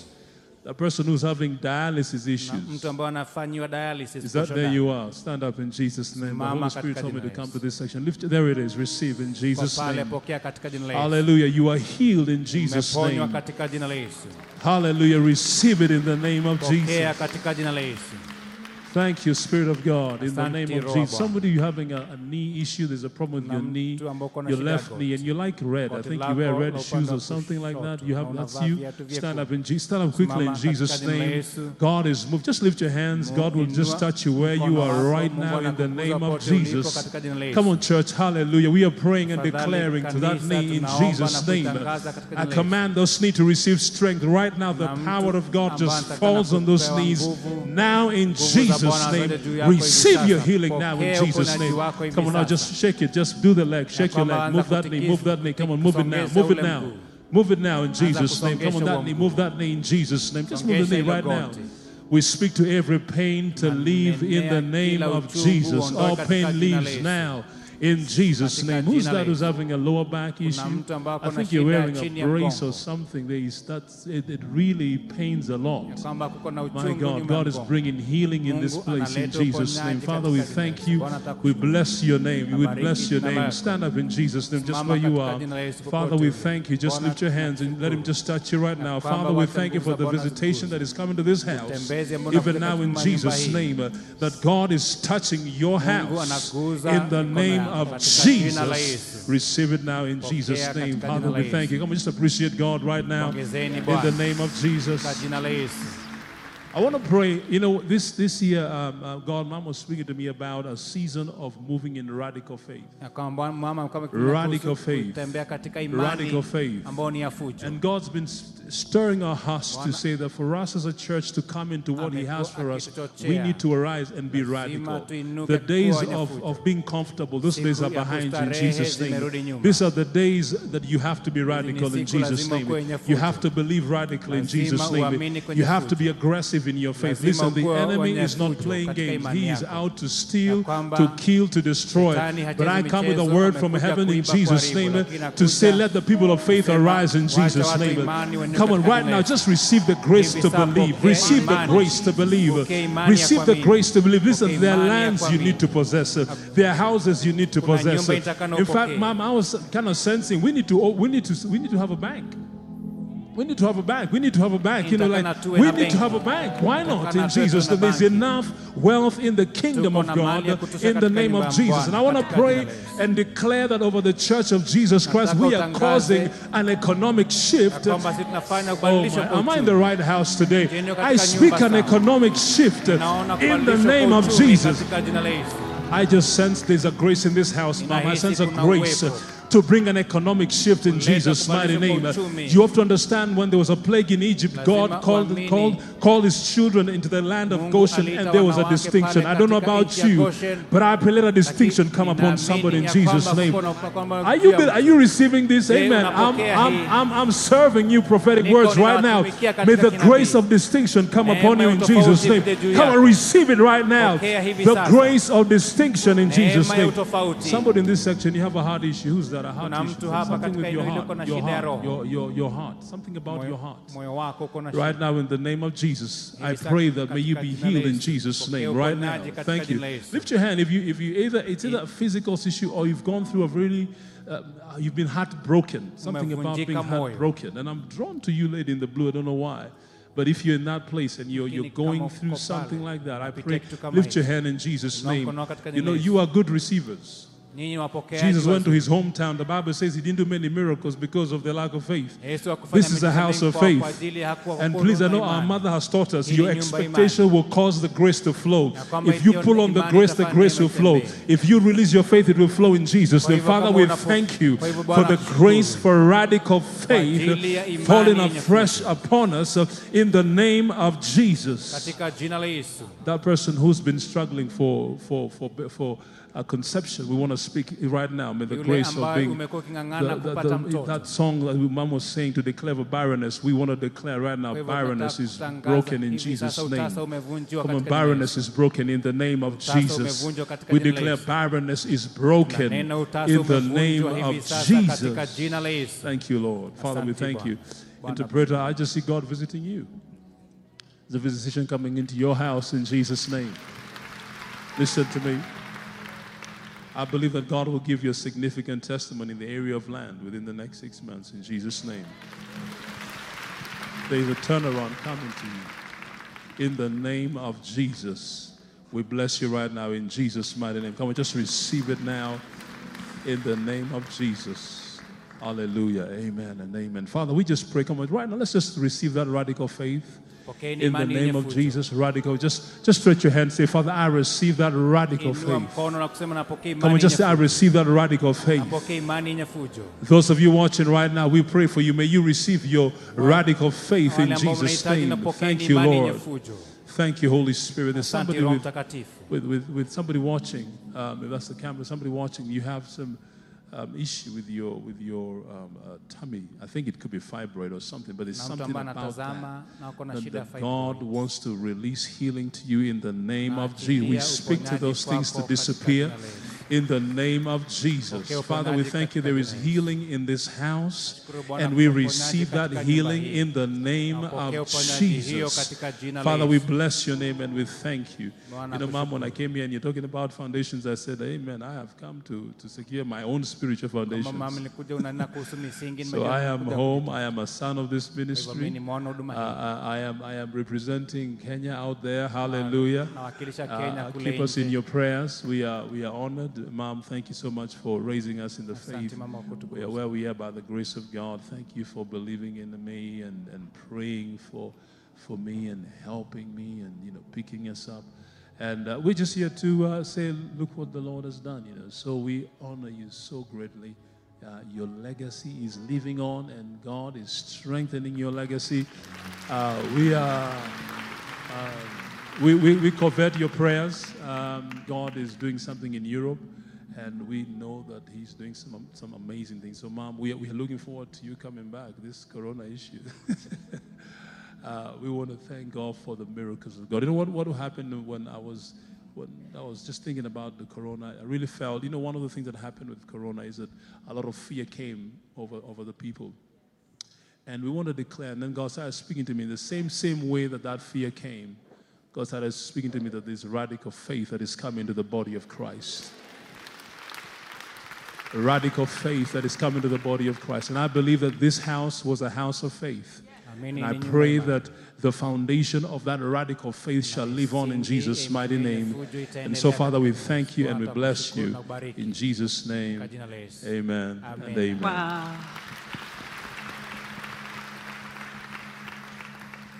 You may have your seat. You may have your seat. Naweza mkaketi. almost. Yeah. I don't know. There's somebody's scheduled for a certain surgery which has been postponed over and again, Kuna especially because of the coronavirus. amepangiwa upasuaji ambao umekuwa ukiahirishwa kwa ajili ya mambo ya corona. It has something to do with the stomach. Iko na jambo kuhusu na tumbo, I don't know what they want to do in there, sijui nini wanataka kufanya kule ndani. but how about if God does it? Na je, ni And nini kama Bwana surprise. anaweza akaifanya na kushangaza? Father, I thank you Bwana kushukuru and I give you na praise. kupa sifa.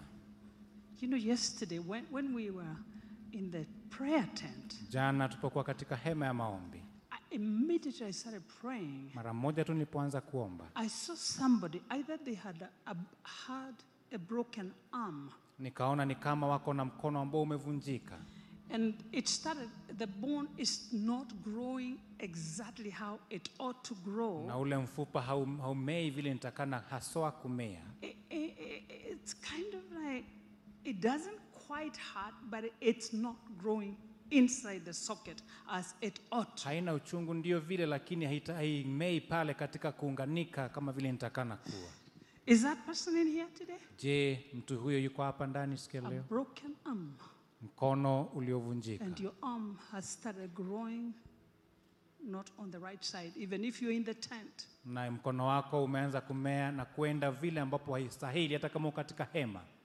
This is very important Hii ni ya muhimu sana, because I want to speak the word kwa ajili nataka kunena neno over that bone. juu ya ule mfupa. If I don't see you, I'm good. Kama sikuoni ni sawa, It's you. ni wewe. Which hand is that? Ni mkono upe huo? Is it a left hand? Je, ni mkono wa kushoto?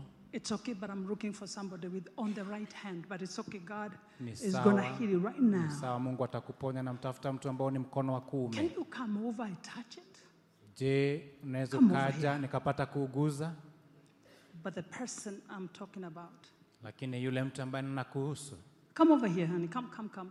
kuja mpendo hapa, We're not supposed to touch, but I'll touch her. haitakani tuguze, lakini mi nitamguza.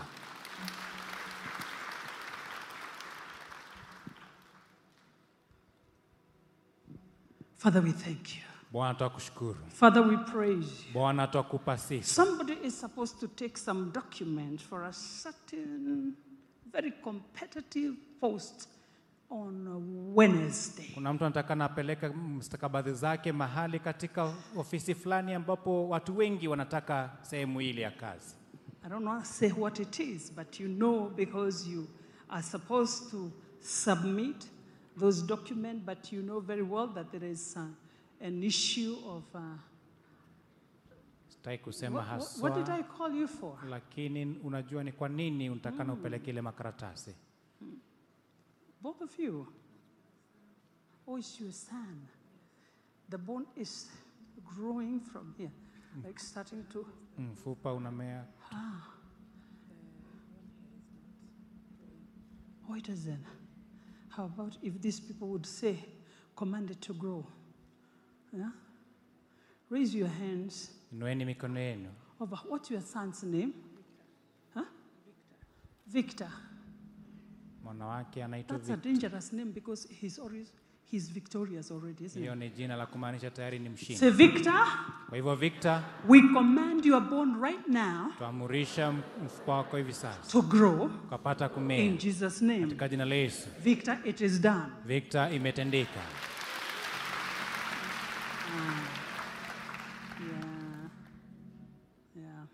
I, I knew it, but I also I saw something about here. Yeah?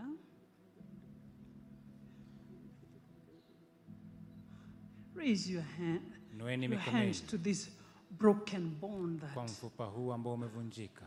we command this bone. Tuamrisha huu mfupa, We command this bone. tuamrisha huu Hear the word of the Lord. Sikie neno la Bwana, Return back to position rejea mahali ambapo in the name of katika jina la We speak the virtue of God. Nena uponyaji wa Every swelling. kila uvimbe, every swelling. kila uvimbe, every discomfort that moves to her back. kila hisia ambayo sio nzuri right now. Nena uponyaji In the name of Jesus. Katika jina la speak to Yesu. this hip right now. In the name of Jesus. katika jina la Be healed Ponywa in Jesus' katika name. jina la Father, Yesu. I give you thanks. Yeah. Is it a, was it a surgery? What were they removing? Hmm?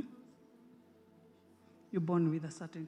Come on, let's reverse conditions from birth. Stand right here, honey. Turejeshe Let's hali reverse. hii ambayo imekuwa kutoka kuzaliwa. She was born Alizaliwa like that. akiwa hivyo. So they've done some surgeries to try and fix it. Wamefanya upasuaji jaribu Jesus, the fixer, lakini Yesu ambaye He anaweza changed the order of the service so somebody can go home healed. ili akapata ende nyumbani kama ameponywa. I had a nice message. God said, No, that's Nilikuwa na ujumbe mwema, lakini Bwana akasema enda ubarikiwe na hiyo Let me do what I know how wacha to do. nifanye vile nitakana Let me najua pick kufanya. up my people from Wacha ashes. nikapaa kuinua wangu- Let watu my wangu people kutoka sing me a song Wacha watu in wangu the hour waniimbie of pain wimbo. and in distress. Wakati wa Let uchungu na them kugandamika, sing wacha waimbe because of the state of kwa barrenness. ajili ya hali ya utasa. We speak to the condition of your bones Tunanenea hali ya mifupa yako in the name of Jesus. katika jina la Yesu. If there was any ab- abnormality, Kama kuna hali yote ya upungufu, ninanyosha kila in the kidole name of katika jina la Yesu. Honey, I want you to keep those. I want you to. I can tell there is an issue there. Put your hand on my hand. Wekelea mkono wako juu ya mkono wake. And ever since, I want you to be keeping this hand straight like this, okay? Nataka uiweke vidole vyako vikiwa Bwana On my hand, Lord, katika mkono wangu Bwana. I ask the anointing of the Holy Spirit Naomba upako wa to move and make her whole. In the name of Jesus. jina la Yesu. I return every bone back to position in Jesus' name. katika jina la Thank you. Lord. Asante Bwana. I want you to start using that hand properly. Nataka uanze kutumia mkono vyema. Fold the fingers for me. Kunja hizo vidole, Tight.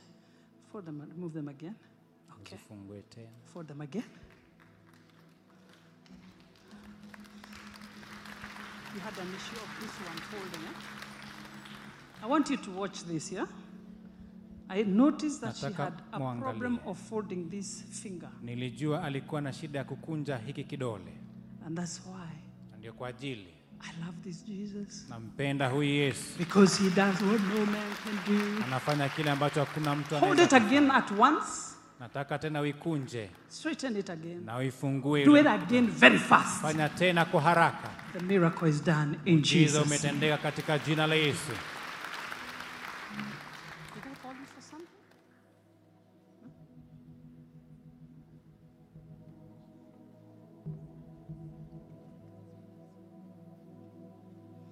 Okay. Stretch your hands here. Stretch. Nyosheni mikono yenu. Was it also your hand? Huh? Oh, you are the Njeri. Okay.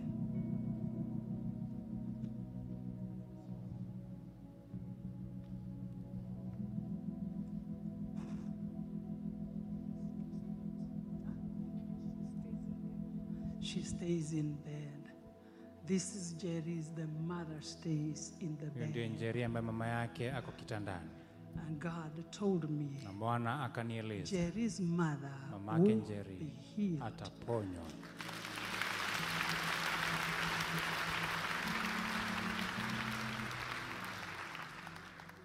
Any other time when you are called by name, Wakati wote mwingine utakapoitwa kwa jina lako, or when a man of God identifies your issue, ama wakati mtumishi wa bwana anatambua hali yako Same family, I know you are people of faith. Exercise your faith Watu by moving so fast. watu wa fame najua nyinyi watu mean, move so fast at the altar. imani yenyu na ukuje haraka katika madhabahu Today, I was going to speak about what an altar is all about, leo nilikuwa nataka kunena kuhusu madhabahu yahusu nini but I will speak. lakini nitanena I saw the spirit of death. I'm going to rebuke the spirit of death niliona roho ya mauti nitaikemea ile roho because I want her to get out of that bed by the time you go home. kwa jina nataka atoke kitandani pale utakapokuwa I want her literally to be healed nataka haswa akuwa ameponywa kabisa because by the stripes kwa of Jesus. kwa mapigo yake Yesu. How many know sometimes God can change an, a service, an order of a service because of one person? Wangapi wanajua Mungu anaweza kubadilisha mpangilio wa ibada kwa ajili tu ya mtu mmoja, mtu yule ambaye ana na imani yenye fujo, anaweza akafanya kila kitu kisimame. Remember, Jesus was teaching and they came with a man. Kumbuka Yesu siku moja alikuwa anafunza, wakaja na mtu And the radical faith that Tony is talk, Pastor Tony is talking about, they started breaking the house and putting the man on, fujo on the mattress. Matomi alikuwa ananena kuhusu, wakapotoa paa, wakaanza kumteremsha ule mtu. Even if Jesus didn't want to heal the man, Hata kama Yesu hakuwa anataka kumponya ule mtu, he had to because already the man had, had the four men actually, not the man. lazima I'm sure the man told Jesus, it's not me, it's these boys here. ya kwamba huyo mtu alisema sio mimi, Yesu ni hawa vijana. I wish I'll have those kind of people who will have this radical faith. Natamani nitakuwa na watu kama wale Refuse to be in the house of faith, you kuwa at katika faith, nyumba ya imani na at hauna faith imani. evangelistic ministry. Refuse to be in the house called faith imani, and you don't have faith. uwe katika huduma hii na hauna And. Pastor Tony, as you have said, Huduma Toni, kama vile umesema, faith in God is going to become so radical. imani kwake Bwana itakuwa yenye fujo. And that's what I want to teach somebody who was taking some documents on Wednesday.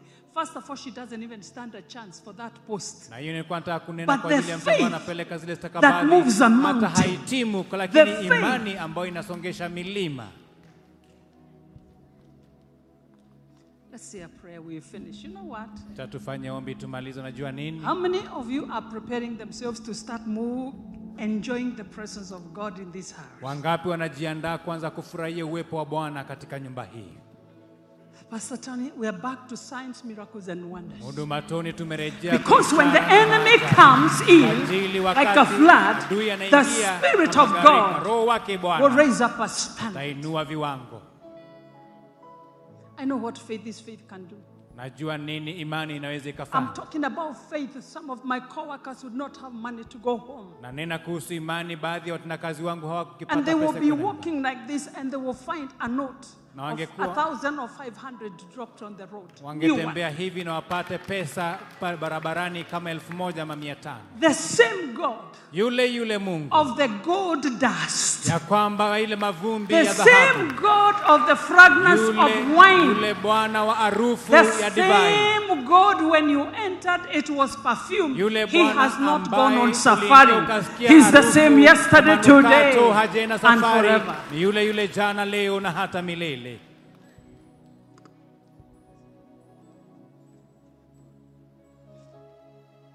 Call Charity Wangui by name to rise up from the bed. Mwiteni Charity Wangui ainuke hivi sasa kutokana kutoa kitandani. Command every bone, speak to the stomach, kila mfupa, amurisha any nenene cancerous spirit, kila roho ya, any ya spirit saratani, of death kila roho ya of mauti her life. ya maisha yake We command it right now naiamurisha in hivi the sasa name of Jesus katika Christ of jina la Yesu Nazareth. Kristo wa For Nazareti. silver and gold have we none, Hatuna dhahabu but wala such fedha, as we lakini have, tulicho nacho we give it unto tunampatia charity charity in the name of Jesus katika Christ jina la to Yesu. rise up ainuke and walk. Na atembee. I rebuke the spirit of death in the house. Ninakemea roho ya mauti kwa ile In the name nyumba katika jina la Yesu. I speak the wholeness. Ninanena kuwa mzima, I speak grace ninanena neema in Jesus' name. katika jina la Yesu.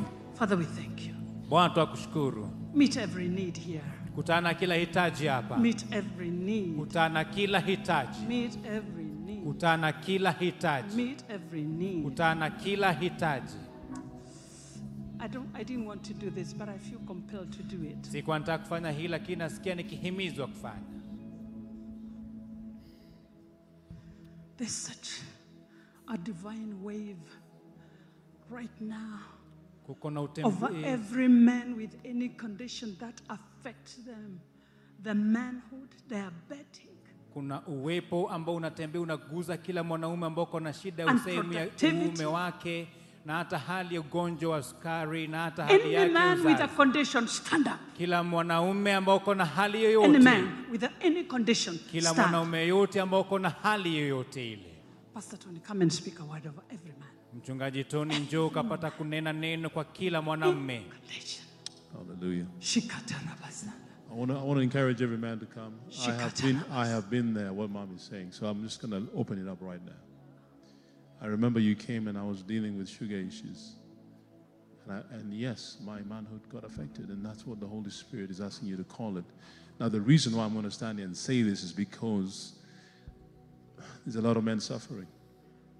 And God started speaking to Some me people are about this. coming from, let them come inside from the tent. Let them come. Uh-huh. Na watu ambao wanatoka Let them come inside, those wacheni who are wa coming God started speaking to me about, about, about this issue. And I was there. My uh, sugar levels were up uh, and it affected my manhood. It is a fact. And men, you are dying. You are, you are, you need to rise up and be free. And I'm going to pray. I understand the Lord told me. Hmm. I thought I thought I should ask them to stand. But the Holy Spirit, Mm-hmm. ladies, you may move. Just go back. All ladies, just go back. All those men stand up at the altar. The anointing is here wote right wale now. All of you go back. No, we just have go. prayed. We have prayed. Want, want this man to What come is here. We want to help the man. We've prayed for every arm to be restored. Those men Tumeombea kila Every mkono man ukapata with those kurejeshwa. conditions come. Kila Come here, mwanaume ambao uko na hali yoyote ile. If you are suffering from erectile dysfunction, I want you to come here. Oh, right the now in ladies, Jesus' please name. move back. Wanaume yote Thank ambao you. uko If na hali your yako if your kiume. your sex drive is not good, come here in Jesus' name. Come here, come here, come here, come here quickly. There's grace. There's grace. There's grace. Neema There's yake. grace. There's grace. Come here. We're going to pray for you in Jesus' name. Pastor Sonny, I sense God is mm. doing this mm. because sometimes, mm. as much as we try to hide issues, sometimes need we help. also hide from being healed and being Tunapoficha restored. But I believe this altar is unique. We'll never have another one like this the- madhabahu haya ni because we will hear Tutakuwa testimonies ingine kama hii beyond imagination. I want every man who is whole in the house to stand up because you're going to raise your hand Kila towards these people. ambao ni mzima akapata kusimama popote alipo, Every man, stand up. mikono yako, utapata Because you're going to raise your hands to over every man standing here. Nyosha mkono wa kila mwanaume ambao amesimama hapa. I know some women are coming here because of their husbands and Najua wanawake wengine wanakuja kwa ajili ya ume wao na hata wanawao wa Pastor Tony, let me tell you something. I struggled to obey God to do this altar call. Acha nikwambia kwamba nimeng'ang'ana kuitana mwito huu, But I heard the Lord say, lakini nimesikia Bwana akisema chagua, And I choose to obey. na nikachagua kutii, na kwa ajili nimechagua kutii, they have to be healed. lazima waponywe, They have to be. lazima waponywe.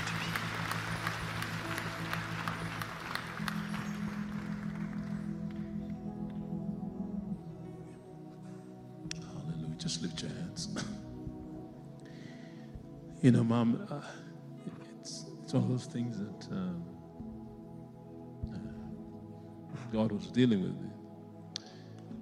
Uh, because I, uh, I went through it. And um, it's difficult. So um, I came to realize. It's okay, Pastor Tony, take a breath. We're dealing with issues at this stage. Hallelujah. Shughulikia hali ngumu wakati huu. And um, so what happened is, I remember I, I was struggling with it. And um, the reality of the matter, I've came to realize your place of pain becomes your place of ministry. God uses what you went through to bring ministry. So, as we, as we know, there's no coincidence, Mom, God giving you that word, me being seated there, and then talking about my own story. It means, yes, That was you. that was my story.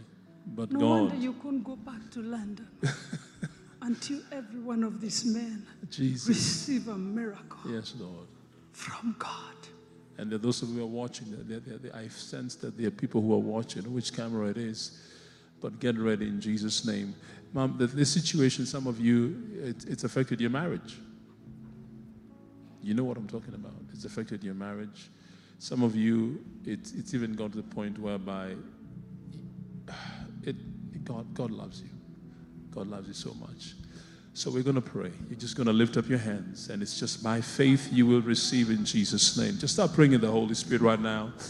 Father, we just pray in the spirit right now.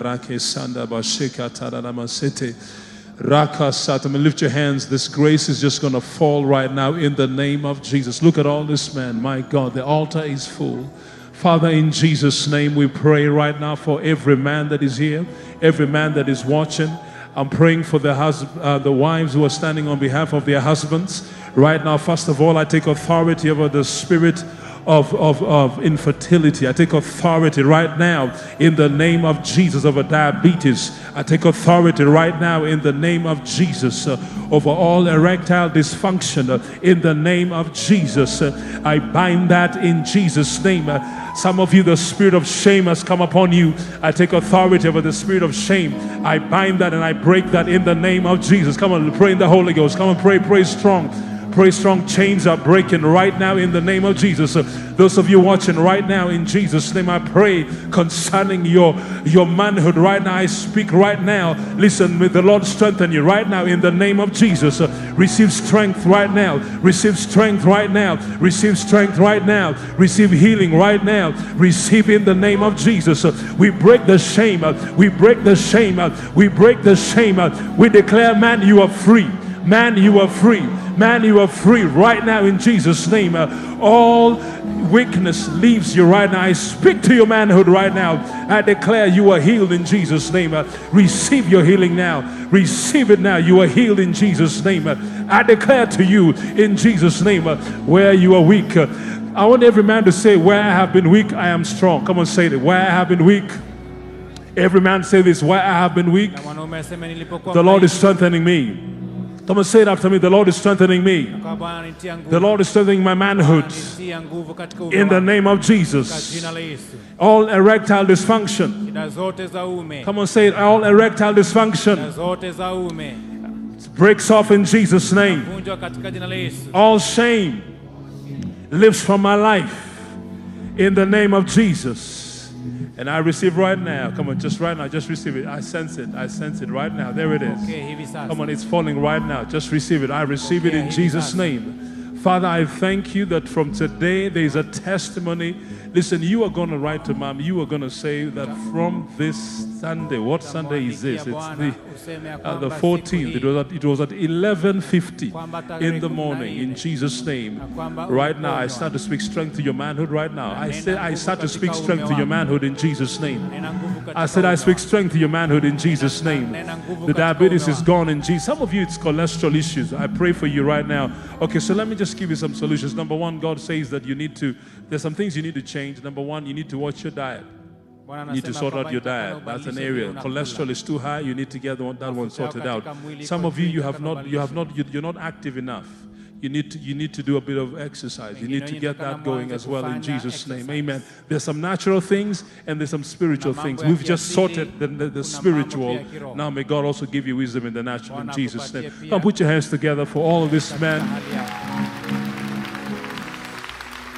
Amen. Amen. God bless you. You may go back to your seats. Amen. You are walking back healed. Oh, yes. You are walking back Oh, hallelujah. with a new body. Na In the name of Jesus. jina la Yesu. Wow, we've come to the end of this service. Tamati ya ibada. It is okay if God will just be doing this, like, you know, you think you're going to preach. Je, si ni sawa kama Bwana anaweza kuwa akifanya hivi mko nafikiri nitahubiri? Pastor Anna, I'm getting concerned. I did my notes Mhubiri Ann, when ninahusika God gave me the prophetic word. I have not finished. kwamba nilikuwa And it seems like nimeandika I can't even preach it, but lakini it's bado okay. sijamalizia, lakini It's sawa, okay for, for the Holy Spirit to preach because He. ni sawa. Roho knows his Mtakatifu akihubiri kwa ajili anajua watu wake. Church, start to prepare your giving. We're coming with a sacrifice of praise unto the Lord. Kanisa, anzeni kuandaa matoleo yenu, you are na dhabihu ya sifa. church. Ninyi ni kanisa ambao mnajua kutoa. you love giving, you are givers. ninyi mnapenda kutoa ninyi ni watoa because you know how to give, na kwa ajili mnajua jinsi ya kutoa I decree during this difficult time. tangaza wakati huu you will never ever miss a seed to sow. hamtawahi kosa mbegu ya Because the Bible says that He gives a seed to the sower. Biblia inasema anapatia na mbegu kwa mpanzi Maybe if you are not a sower, you don't need a seed. But me, I know kama wewe sio mpanzi uhitaji mbegu lakini mimi najua sowing in the kingdom of God. napenda kupanda katika ufalme wa Bwana you know how to sow. na jamii ya femu wajua And jinsi ya that's kupanda why we're able to continue with the ministry totally debt free. ndio kwa ajili tunaweza kuendelea na huduma bila deni yoyote We even refuse to hire things. hata tumekataa kukopa vitu Last Sunday, we said we don't want to hire that tent. We gave an offer, we bought it, we bought the equipment, everything there is ours. jumapili iliyopita tulisema hatutaki kukopa ile, ile hema tukanunua hiyo hema na kila Because you are kitu givers, you are givers. kwa ajili ninyi ni I watoaji didn't want this spirit of borrowing to come here. mimi sikuwa nataka hiyo roho ya kuwazima I ikuja said, if you're bringing us a tent, we want to pay you, you go home. nikasema kama mnatuletea hema nataka tuwalipe mwende Don't, nyumbani don't give us screens, we want to pay. musitupatie zile runinga So what tunataka you are kulipa seeing is ours. kwa hivyo kila Look at kitu somebody, say pale, ours. mseme ni chetu mwambie jirani yako ni chetu Yeah, so we, we're making strategies and a plan of revival. kwa hivyo tunafanya mbinu na mipangilio ya ufufio Pastor Ann, I sense that I'll be changing some few things. mchungaji an I might be doing some revival meetings on Saturdays. tutakuwa tunafanya We mikutano ya might be doing some revival meetings. tutakuwa tunafanya mikutano ya ufufuo jumamosi Because I'm sick and tired of people talking about what God used to do at Uhuru. kwa ajili nimechoka kunena kwamba mungu alikuwa anafanya hii mambo na haya kule uhuru He is not on a journey. He has not gone on safari. hajaenda safari popote No, no, Jesus Christ the same. yesu kristo yule a manifestations of creative miracles. Nataka dhihirisho ya miujiza ya uponyaji miujiza ya uponyaji It's time to give. Are you set? ni wakati wa kutoa All the information is on the board. Maelezo yote yako hapa katika runinga kuhusu matoleo pia nami niko na matoleo yangu hapa Do you want to raise up your? je unataka kuinua matoleo yako Can I give you a testimony? You know, I used to give even for my grandchildren before Nili- they were born. kuwa natoa hata kwa wajukuu wangu kabla The hawajazaliwa secret of a siri seed. ya mbegu The Vicky you saw standing here, viki ambaye mulimwona amesimama hapa. Medically the doctors had their opinions. madaktari walikuwa na mawazo yao. Raise your hands. inua matoleo yako. Father, baba let what we raise up this morning to you wacha tunapokiinua kwako asubuhi ya leo testify itoe ushuhuda on our behalf kwa niaba yetu concerning finances. kuhusu pesa zetu Should we have any person who has nothing to give? kama kuna yeyote ambaye hana chochote cha kutoa God, I ask you. bwana nakuuliza God, I ask you. bwana nakuuliza God, I plead with you bwana ninakusihi for every giver. kwa kila mtoaji Give them a seed wapatie mbegu ya kupanda in Jesus' katika jina la yesu And the giving is blessed. Ushers, you can wait matoleo on us. yamebarikiwa wale waelekezi Teacher, I still feel there is a moving, there is a grace of healing going on. mwalimu I am the Lord that bado kuna neema ya uponyaji inaendelea kutembea mimi ni bwana ni waponyaye I am the Lord. I am the Lord that healeth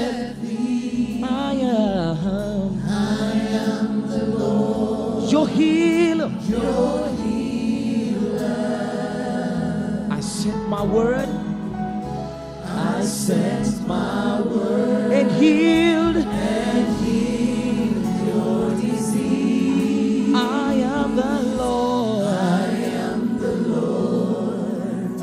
Your healer. Said again, I am the Lord. I am the Lord. That healeth.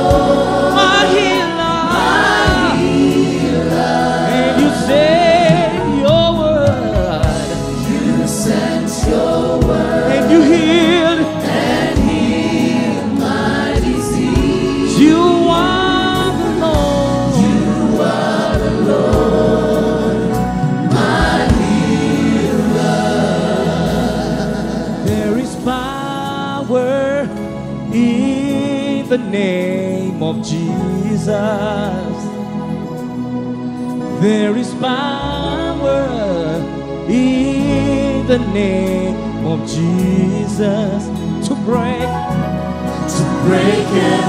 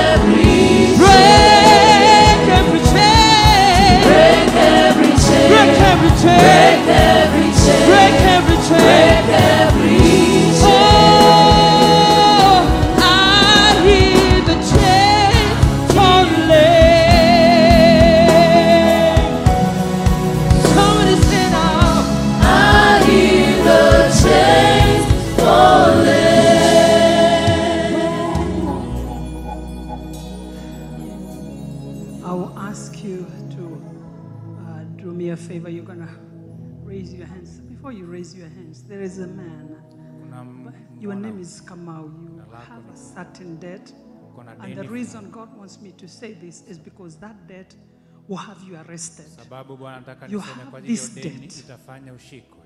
And I want you to go Nataka from tomorrow kutoa kesho to the person you owe that kwa debt. mtu ambaye uko na deni lake. Otherwise, you can also talk to our team, our team, the lawyers here. Unaweza ukaongelesha Because mawakili I see you writing a note of distress Kwa- while you are held. ili naona Because ukiandika of the debt. barua ya shida kwa ajili Be utakuwa smart. umeshikwa. Kuwa mwerevu. Don't allow you to write me in a, in a note because I'll come and, and slap you there. Usiniandikie barua kama ile kwa ajili nitakuja nikuzabe kofi pale. Rich, look at your neighbor, tell them that's my mother. Mwangalie jirani yako Raise your mwambie huyo hands ni mama towards. yangu. Raise your hands. Father, we thank you for the gifts of your people. Lord.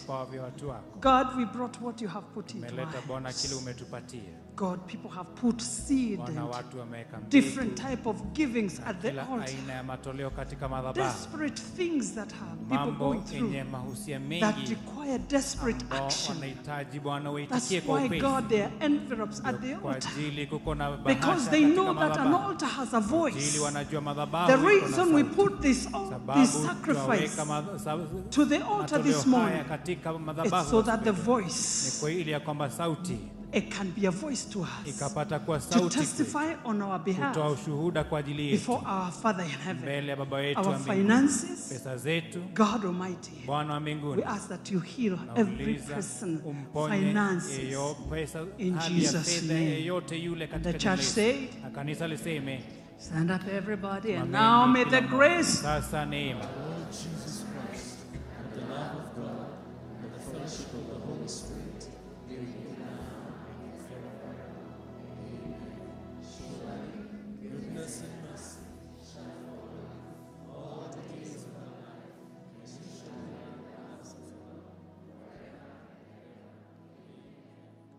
Amen. God bless you. Love you. See you next Sunday.